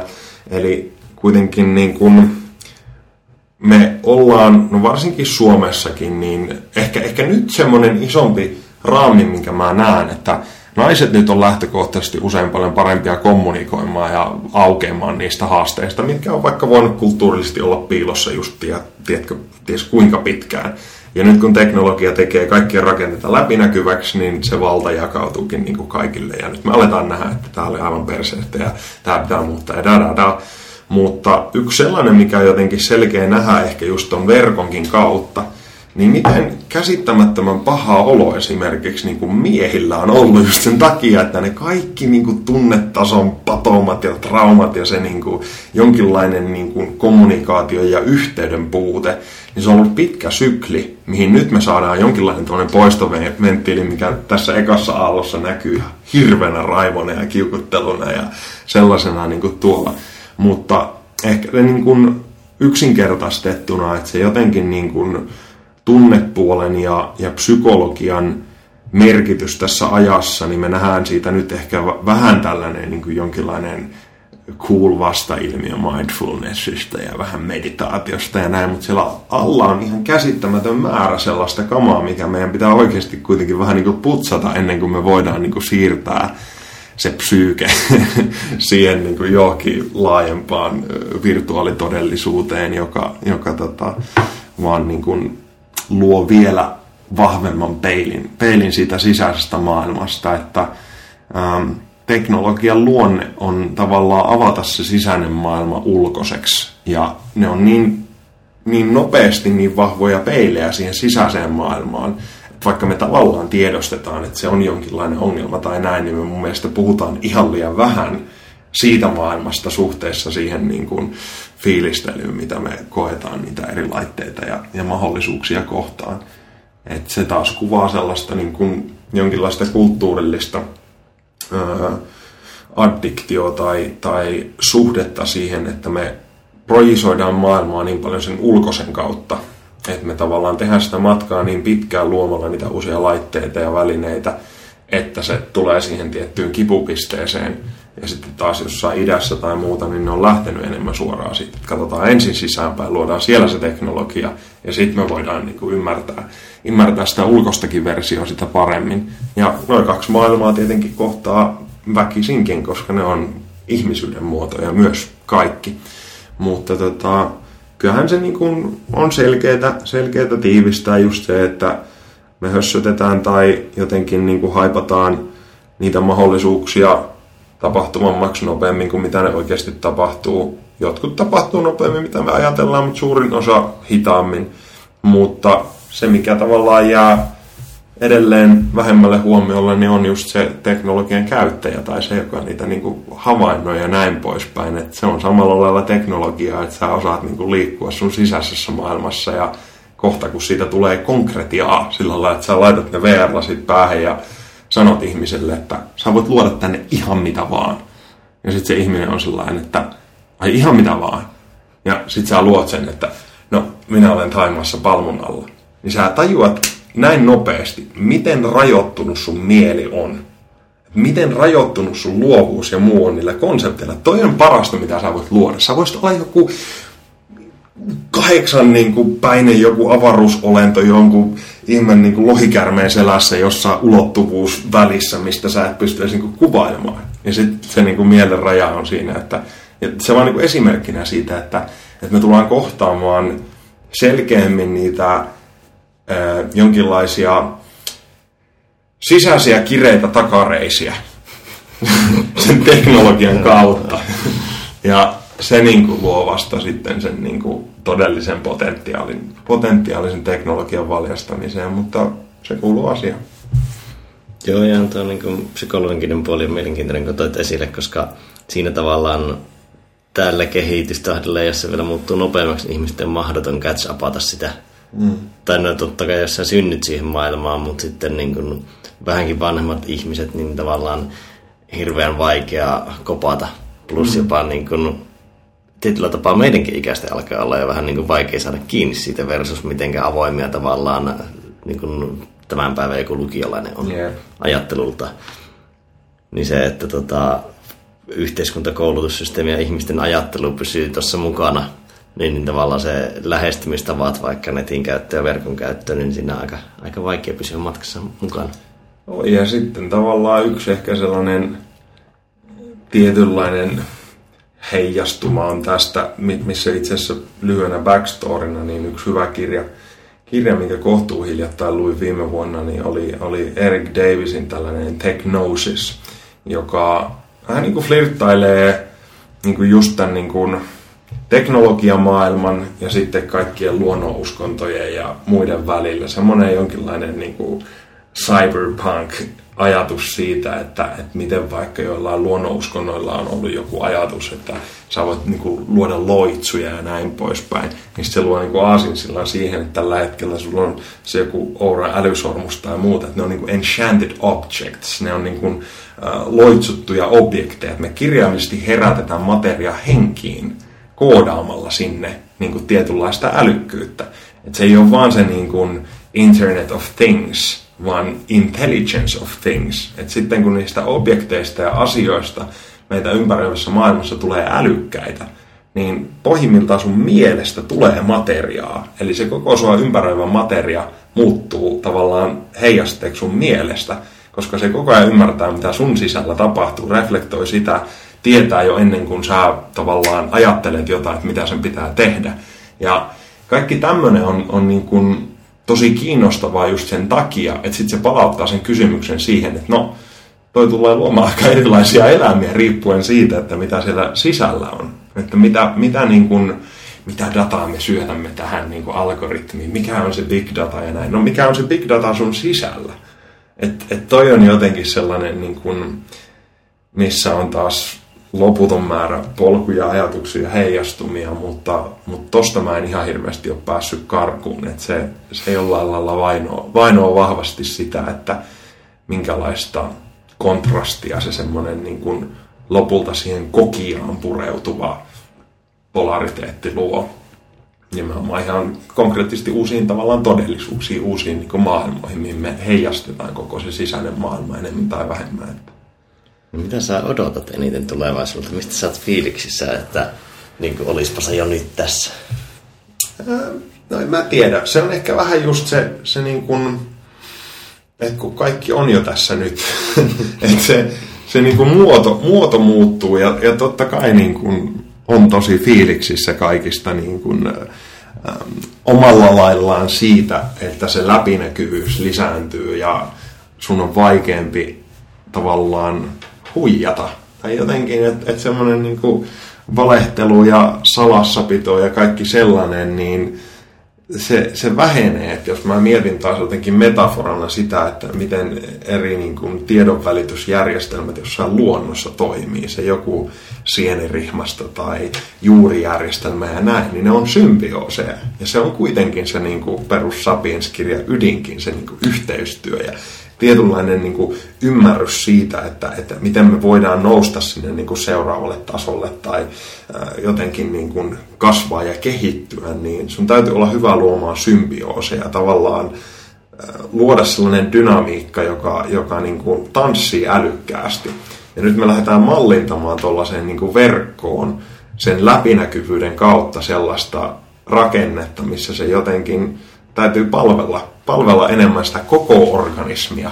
Että tää, tää on niinku jotenkin sellainen, missä mä odotan enemmän ehkä ennen kaikkea sitä taloudellisuutta, että me tullaan menemään nopeammin lähemmäs sellaista ydintä, lähemmäs intensiivisiä tunteita, vahvempia niinku paikkoja, mistä meillä ei ole mitään käsitystä. Että et kyllä kuitenkin, jos mä mietin niitä mun tavoitteita ja näin poispäinkin, niin kyllä ne vahvasti menee siihen, että kuinka syviä tunteita sä pystyt kokemaan. Että ei kukaan määritellyt sillain, että no, minä olen onnellinen, sinä olet on, kumpi on onnellisempi. Tai sillä, että me ei pystytä jotenkin mittaamaan sitä subjektiivisen kokemuksen intensiivisyyttä kovin niin kuin yksiselitteisesti. Mutta mä uskon, että tohon tulee niin kuin monta kerrosta, koska me pystytään jotenkin niin kuin amplifioimaan tai laittamaan steroidelle niin monta ilmiöä niin monella tavalla. Että se on jotenkin tämmöiselle niin kuin kokemus, kokemusaddiktille ainakin niin tosi vahva, vahva ajatus, että mä voin niin kuin vahvistaa jotain kokemusta tosi, tosi, enem, tosi niin kuin paljon, niin sitä mä ootan. Että niin kuin, voisiko sanoa, että me luodaan jonkinlainen semmoinen virtuaalinen mahdollisuus yhdistää niin kuin digitaaliset huumeet tähän meidän bi- biologiaan. Tämä oli kanssa itse asiassa yksi, yksi niin kuin Mäkennän ajatus, että tulevaisuudessa tietokoneista tulee paljon enemmän niin kuin päihteiden kaltaisia. Että niistä tulee enemmän sellaisia niin kuin sun neurologiaa tai neurokemiaa sääteleviä järjestelmiä, järjestelmiä millä loppujen lopuksi pystytään niin kuin ylittämään meidän biologiset rajat aika, aika johonkin uuteen paikkaan. Ja se on jotenkin sen kokian... kokijan tai taas se jonkinlaisen elämän verkon kannalta aika, aika kiinnostava ajatus, että mitä hemmettiä se sitten tarkoittaa. Että. Siistiä nähdä. Jep. Hei, sä sanoit, että olet kiikkellyt teknologiasta, niin onko ollut mitään juttua, mistä olisit ollut salaa innostunut? Salaa innostunut? No varmaan ehkä sellaiset niin kuin salaisimmat tai vähiten julkiset. Julkiset jutut on, on nyt ehkä toi stand-up-puoli. Se on sellainen, mitä on, on niin kuin kattonut ihan eri silmällä kuluttanut myös paljon mediana, pyrkinyt ymmärtämään sitä niin kuin taiteen muotoa, tarinankerrontaa, tämmöistä niin kuin tunteiden D J:n asemaa. Ja tota, se on ehkä sellainen niin kuin salaisempi juttu, mistä en ole niin paljon huudattanut, huudattanut mutta tota... Onko sulla, sä sanoit, että sä olit kirjoittanut stand-upia, onko sulla kiinnostusta nousta vielä lavalle? Ihan varmasti, joo. Että se on ollut, ja mä oon ehkä muutamalle aktiiviselle stand-up-komikollekin vähän, vähän jotain vitsejä, vitsejä kirjoittanut ja näin, ja mä en usko, että se itsellä on se esiintyminenkään niinkään siinä muuta kuin se juttu, että sitten tarvii vaan saada joku platformi, platformi luotua sille sillain, että sen saa niin kuin käytännössä jonkinlaiseksi kiinnostavaksi projektiksi, että siinä on joku jatkumo tai näin, että nyt toistaiseksi on, on helposti saatavilla sellaisia, että voi käydä jonkun yksittäisen jutun ja näin poispäin tekemässä, mutta tota, katsotaan milloin se tulee sellaiseen rakenteeseen, että siinä pääsee niin kuin luomaan sellaisen selkeän progression tai kehitysmallin, mutta kyse sieltä tulossa on. Mm, näet sä miten sinne se rooliajatuksen, koska sä oot kumminkin puhunut niihin, on paljon asiaa. Hmm. Ja tavallaan asiatilaisuuksissa puhut edelleen, niin tavallaan miten sä näet sen stand-up-koomikon roolin? No se, tai se, että mm. millä tavalla, sait varmaan kiinni kysymystä. Joo, ja se on ehkä sellainen, että, että toki niin kuin joku, joka on vaikka käynyt kuuntelemassa mun jotain faktapohjaisempaa luentoa joskus, nyt vaikka kuuntelee tämän haastattelun tai näin, niin sehän voi olla ihan sellainen, että vitsi, toi on ihan eri hahmo tai näin poispäin. Että sehän se koko pointti onkin, että mä tykkään tosi paljon siitä narrin arkkityypistä. Että se on vahva arkkityyppi, että sä oot tavallaan, äh, sä ymmärrät, että maailma voi olla mitä vaan, ja sit sä teet siitä niinku pelin. Että se, se on jonkinlainen niinku vahva arkkityyppi, joka tulee eri kulttuureissa, se jonkun kojotin tai jonkun shapeshifterin tai minkä ikinä muodossa, mutta mut mä tykkäänkin just ehkä siitä ajatuksesta, että sä voit muistuttaa itselle myös siitä, että, että samalla lailla kun näyttelijä ottaa niitä hahmoja muistuttaakseen siitä, että tämä sun niin kuin oma hahmokin on tietynlainen aika hauras, hauras tiivistymä. Ja tähän väliin täytyy plugata myös tota Jim and Andy. Erittäin, erittäin hauska ja, ja syvä dokkari Jim Carreyn tämmöisestä hahmoleikittelystä ja omanlaisestaan persoonan sulamisesta, mutta se on jotenkin kiinnostava just se ajatus siinä, että, että se antaa vähän niin kuin luvan myös olla ihan mitä vaan. Sitten sä voit niin kuin luoda, luoda myös vielä niin kuin selkeämmin eri hahmoja, ja se on jotenkin kuitenkin itselle se tapa myös tutkia eri ajatuksia, että sä voit niin kuin vähän niin kuin miettiä niitä eri identiteetin kautta, että minä en ajattele näin, mutta sä voit mielessäsi käydä erilaisia leikkejä ajattelulla, että, että mitä jos tästä ajattelisi näin, mitä jos joku ajattelisi tästä näin, mutta sitten jos sä sanot ne, niin monihan ajattelee sillä, että toi ihminen ajattelee noin, että se, se luo siihen, niin kuin, tai että se taiteen muoto on jo valmis sellainen, että periaatteessa se koomikko voi sanoa ihan mitä vaan, mutta se ei ole niin kuin se koomikko, vaan se on jotenkin niin kuin irrallaan se, se vitsi tai juttu, juttu myös siitä, mutta tota... Se on mielenkiintoinen tuo, kun toit esille tuon niin narriajatuksen sinne, koska tota, asiantuntijahan pyrkii aina semmoiseen vakuuttavuuteen tavallaan, että sä et ole heikko, mm-hmm. että sen, niin kuin, jotta sinun luotetaan. Niin stand-upissahan usein tavallaan, tai tosi usein käytetään omia heikkouksia tai jotain semmoista, mm. oli se sitten vaikka joku lihavuus tai mikä ikinä, mm. niin tavallaan tuodaan sitä kautta tosi paljon esille. Ja just, että vähän niin kuin jos miettii sitä, että siellä hovissa olisi nyt se niin kuin narri, niin sehän on vähän niin kuin se, että no se nyt on vaan toi narri, mutta se on just se, joka käy näpäyttämässä sen komikan parilla vähän totuutta, niin faktaa totuudesta kuninkaalle tai näin poispäin. Että sit se on niinku enemmän sitä tekniikkaa, että luodaanko se yhteys vaikka just taas sillä, että sä luot itsestä saavuttavaisen, jotta se ihminen ottaa vastaan paremmin. Tai mikä on tavallaan siinä ajan puitteissa tai muuta se jonkinlainen äm, sveitsiläinen linkkuveitsi sen vasaran sijaan, että nyt mä luon itsestäni vahvan, jotta minä sallin tehdä näin. Versus, että sä katsotkin, että okei, tässä on monta muotoa, miten tätä voi tehdä. Ja sulla voi olla ihan eri hahmoja vaikka eri iltoina tai miten ikinä sen haluaakin tehdä, mutta se siinä just jotenkin vetää puoleensa, että kun se oma sisäinen maailma ei ole niin yksiulotteinen, että, että minä olen tämä hahmo tai näin poispäin, vaan sillä voi olla tosi paljon sellaisia niin kuin hauskoja, hauskoja tota, tota, tiivistymiä tai, tai jonkinlaisia niin kuin just arkkityyppejä, että tämä hahmo toimii näissä tilanteissa hyvin ja tämä on taas tällainen. Mutta se keskiö on myös just sellainen aika, aika jonkinlainen leikkisä kikkailija, niin se, se olisi kiinnostava katsoa myös, että miten, miten se kehittää itseä ja mitä sinä oppii matkan varrella. On käynyt, on käynyt mielessä tota, tehdä stand-upia tavallaan sitä asiantuntijasisällöstä, mitä sä oot käyttänyt. Oh, tosi paljon. Ja se, se että... tulee vaan mennä J P Sears ja tekee niitä videoita.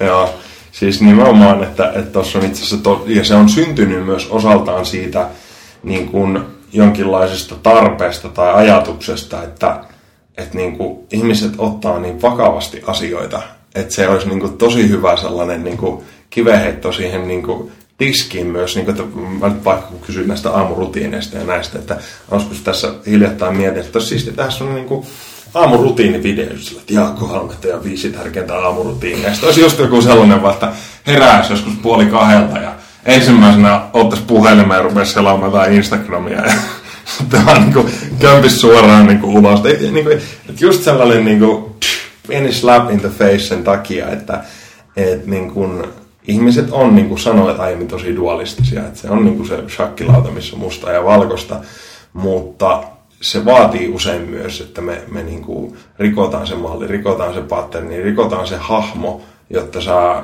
alat katsoa sitä asiaa vähän, vähän uudesta kulmasta, ja se on mun mielestä usein komikan rooli, missä sitten se nauru vähän niin kuin sallii tai puhistaa sen transformaation, että, että sen tyyppinen niin kuin tekeminen nimenomaan tuollaisten tavallaan faktapohjaisten asioiden tiimoilta niin on todennäköisesti hyvin lähellä, minkä äärellä se enemmän tai vähemmän tulee olemaankin, koska sitten myös itselle ehkä se vahvuus voi olla myös sitä, että sä voit sekoittaa tiettyjä niin kuin, tosi juttuja tai tiettyjä faktoja siihen, että, että sitten siitä tekee niin kuin, vaikka tosi humoristista nimenomaan, että miten käsittämättömän siistissä maailmassa me eletään ja se voi olla joku teema tai, tai mitä ikinä.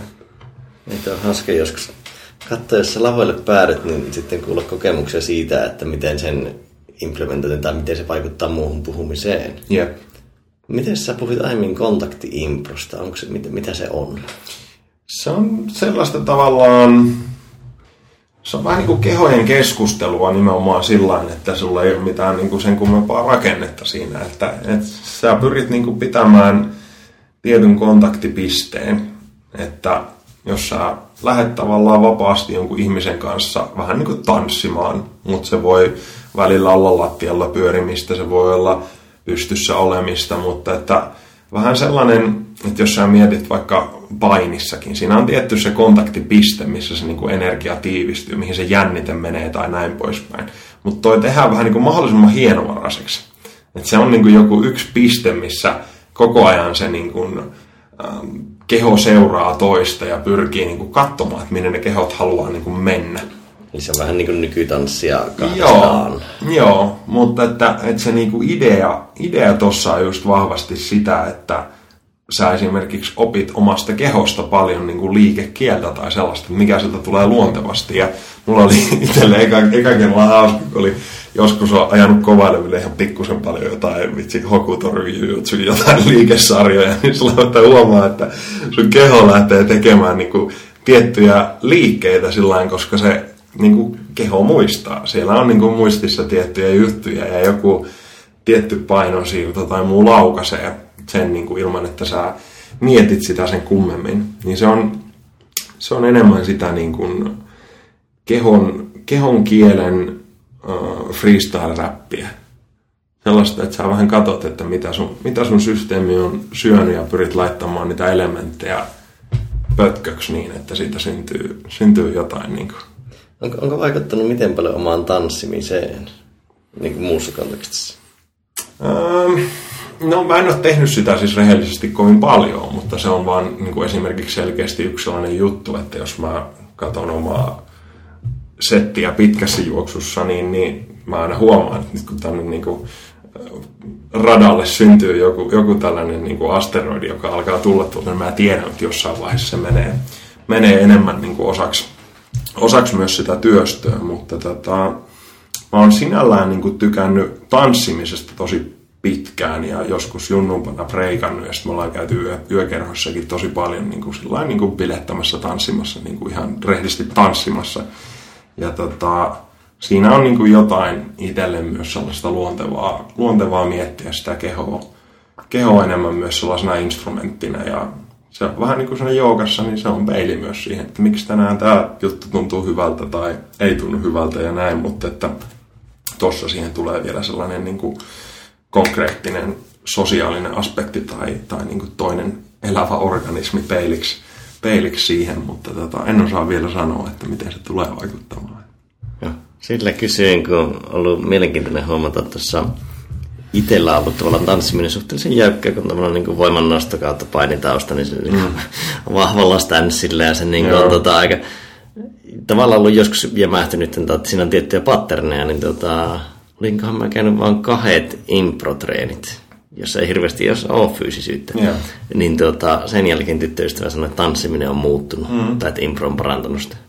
Totta kai nyt muitakin tekijöitä siihen vaikuttaa, mutta se oli hauska huomata, että se vaikutti sinnekin, mikä on tavallaan, mitä ei oltu tavallaan, ei me oltu mitään niin kuin fyysistä hirveästi harjoiteltu. Joo, ja toi on taas se, että just jos miettii, että miten kehittää mieltä, niin tämmöisiä segmenttejä on niin valtavan paljon, että tietysti vaikka Ido-portaalla on yksi, joka on popularisoinut valtavasti sitä ajatusta, että the reason for our brains is to create movement complexity, ja niin kuin just, että, että meidän aivoille ja tietylle sille niin kuin ympäristöskannauselementille, niin kaikki liikehän on ihan valtavan tärkeää. Se on niin monesta syystä käsittämättömän tärkeä osa ihmisyyttä, että mulle se yksi metafora on aina vahvasti ollut se, että jos ei sulla ole vaikkapa liikekieltä taaksepäin, että sä et, sä et niin kuin voi liikkua taaksepäin jotain trampoliinilla, hypätä takaperin volttia, tai jotenkin, että se on, sulla ei ole sitä dimensioa ollenkaan. Että se on vähän niin kuin, että sulla voi olla niinku kaksiulotteinen todellisuus ja naapurilla vieressä on kolmeulotteinen. Että sulla on niinku jotenkin neurologisesti ja sun koko systeemissä yksi ulottuvuus lisää, minne sä voit luoda niinku taas tätä niinku ajatusta. Että sit kun sä saat ne virtuaalilasit päähän, niin kun sä ajatteletkin, niinku, että tää on tämmönen kolmiulotteinen juttu, niin Juha-Matti vieressä on sellainen jossain kuusi D-todellisuudessa luomassa jotain pyhän geometrian, niinku whatever. Koska se niinku mieli toimii jotenkin ihan eri tavalla. Että ja se, se vapauttaa. Niin, niin se, että, että miten paljon niin kuin tuollainen kehollinen liikekielen kehittäminen lisää neuroplastisuutta, lisää niin kuin konkreettisesti sitä niin kuin hardwarea, minkä päälle me voidaan sitten tehdä kaikki muu. Mutta että siinä mielessä niin toi aina käy itselle järkeen, että vähän niin kuin, että jos sä oppisit jonkun uuden fyysisen taidon, tai itselle aikana oli sellaisia, että sä peset niin kuin vasemmalla kädellä vaikka hampaat ja muuta just sen takia, että se on vaan niin kuin loogista myös, että sä kehität ja tasapainotat niin kuin fysiologiaa, niin se heijastuu totta kai niin kuin mieleen ja kaikkeen muuhun, että, että ne kävelee, kävelee myös niin vahvasti käsi kädessä, että mikä tahansa se muoto, muoto tai tapa on, missä, missä siitä innostuu, oli se sitten tanssin tai jujutsun tai minkä ikinä kautta, niin pelkkää voittaa. Mm-hmm. No, meillä alkaa olla se kahden puolen tonnin markkeri täynnä, niin tota, mm, loppu wrap upi. Kysymys seuraavalle vieraalle. Enkä kerro, kuka se on. Joo, kysymys seuraavalle vieraalle. Otetaan tällainen perinteisempi Tim Ferriss popular, populaatio populaatio, popularisoimalla twistillä, että jos sun pitäisi antaa vinkki, sanotaan vaikka kaksikymmentävuotiaalle ihmiselle, tämä voi kalibroida sitten henkilön iän, iän puolelta, mutta tota, jonkinlainen sellainen pieni vinkki itselle menneisyyteen, niin mikä se vinkki olisi ja miksi? Eli ajatus, ajatus siitä, että onko niin kuin joku sellainen omassa matkassa tullut selkeä selkeä tota, murrospiste, mistä voi sitten lähteä jatkamaan keskustelua. Ja laitetaan menee kysymystä. Ja tota, sitten onko sulla mitään tulossa, mistä seurata tekemisiä? Inspiradio, kannattaa kuunnella. Joo. Muita. Inspiradio varmasti tässä niinku jatkuu. Sieltä tulee tällaista vapaampaa räppäilyä varmaan, varmaan paljon. Ja sitten jaakko halmeto piste comista löytyy avoimia luentoja ja mitä nyt muuta, Muuta päivittyy biohackerit piste fi. Sieltä löytyy ne projektit ja foodin piste fi niin löytyy, löytyy tota, uudet tota, suklaaviritelyt ja flow-kahvit ja mitä kaikkea sinne nyt ollaan, ollaan suunniteltukin. Mutta että noi setit ja ei varmaan muuta. Sosiaalisessa mediassa niin Instagram on ehkä sellainen, mihin mä aina, aina kun tota, muistan ja on sellainen niin kuin ulospäin suuntautuneempi vaihe, niin tykittelen storeja ja näin, että siinä ne. Jes, loistavaa. Siinä oli paljon turinnoita vähän kaikesta, niin tuota, kiitos Jaakko tästä. Kiitos. Ehkä palaamme joskus uudestaan johonkin teemaan vaikka vähän syvemmin. Nyt oli vähän tämmöinen white spect. Yes. Mutta jes, kiitos tästä. Kiitos isosti. Pudumts. Siinä hyvin pitkä ja intensiivinen paketti kovaa asiaa Jaakon kanssa. Oli kyllä ehdottomasti pisin podcasti, mutta myös mielenkiintoisin podcasti, mitä on tullut tehtyä tässä aikojen saatossa.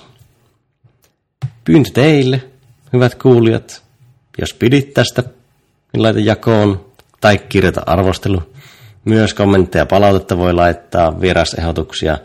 Minua kiinnostaa hyvin paljon, että mikä oli, mikä oli hyvää ja missä on vielä fiilattavaa. Eli ihan kaikki interaktio on toivottua. Mutta nyt on aika laittaa pilit pussiin ja ei muuta kuin seuraavaan kertaan.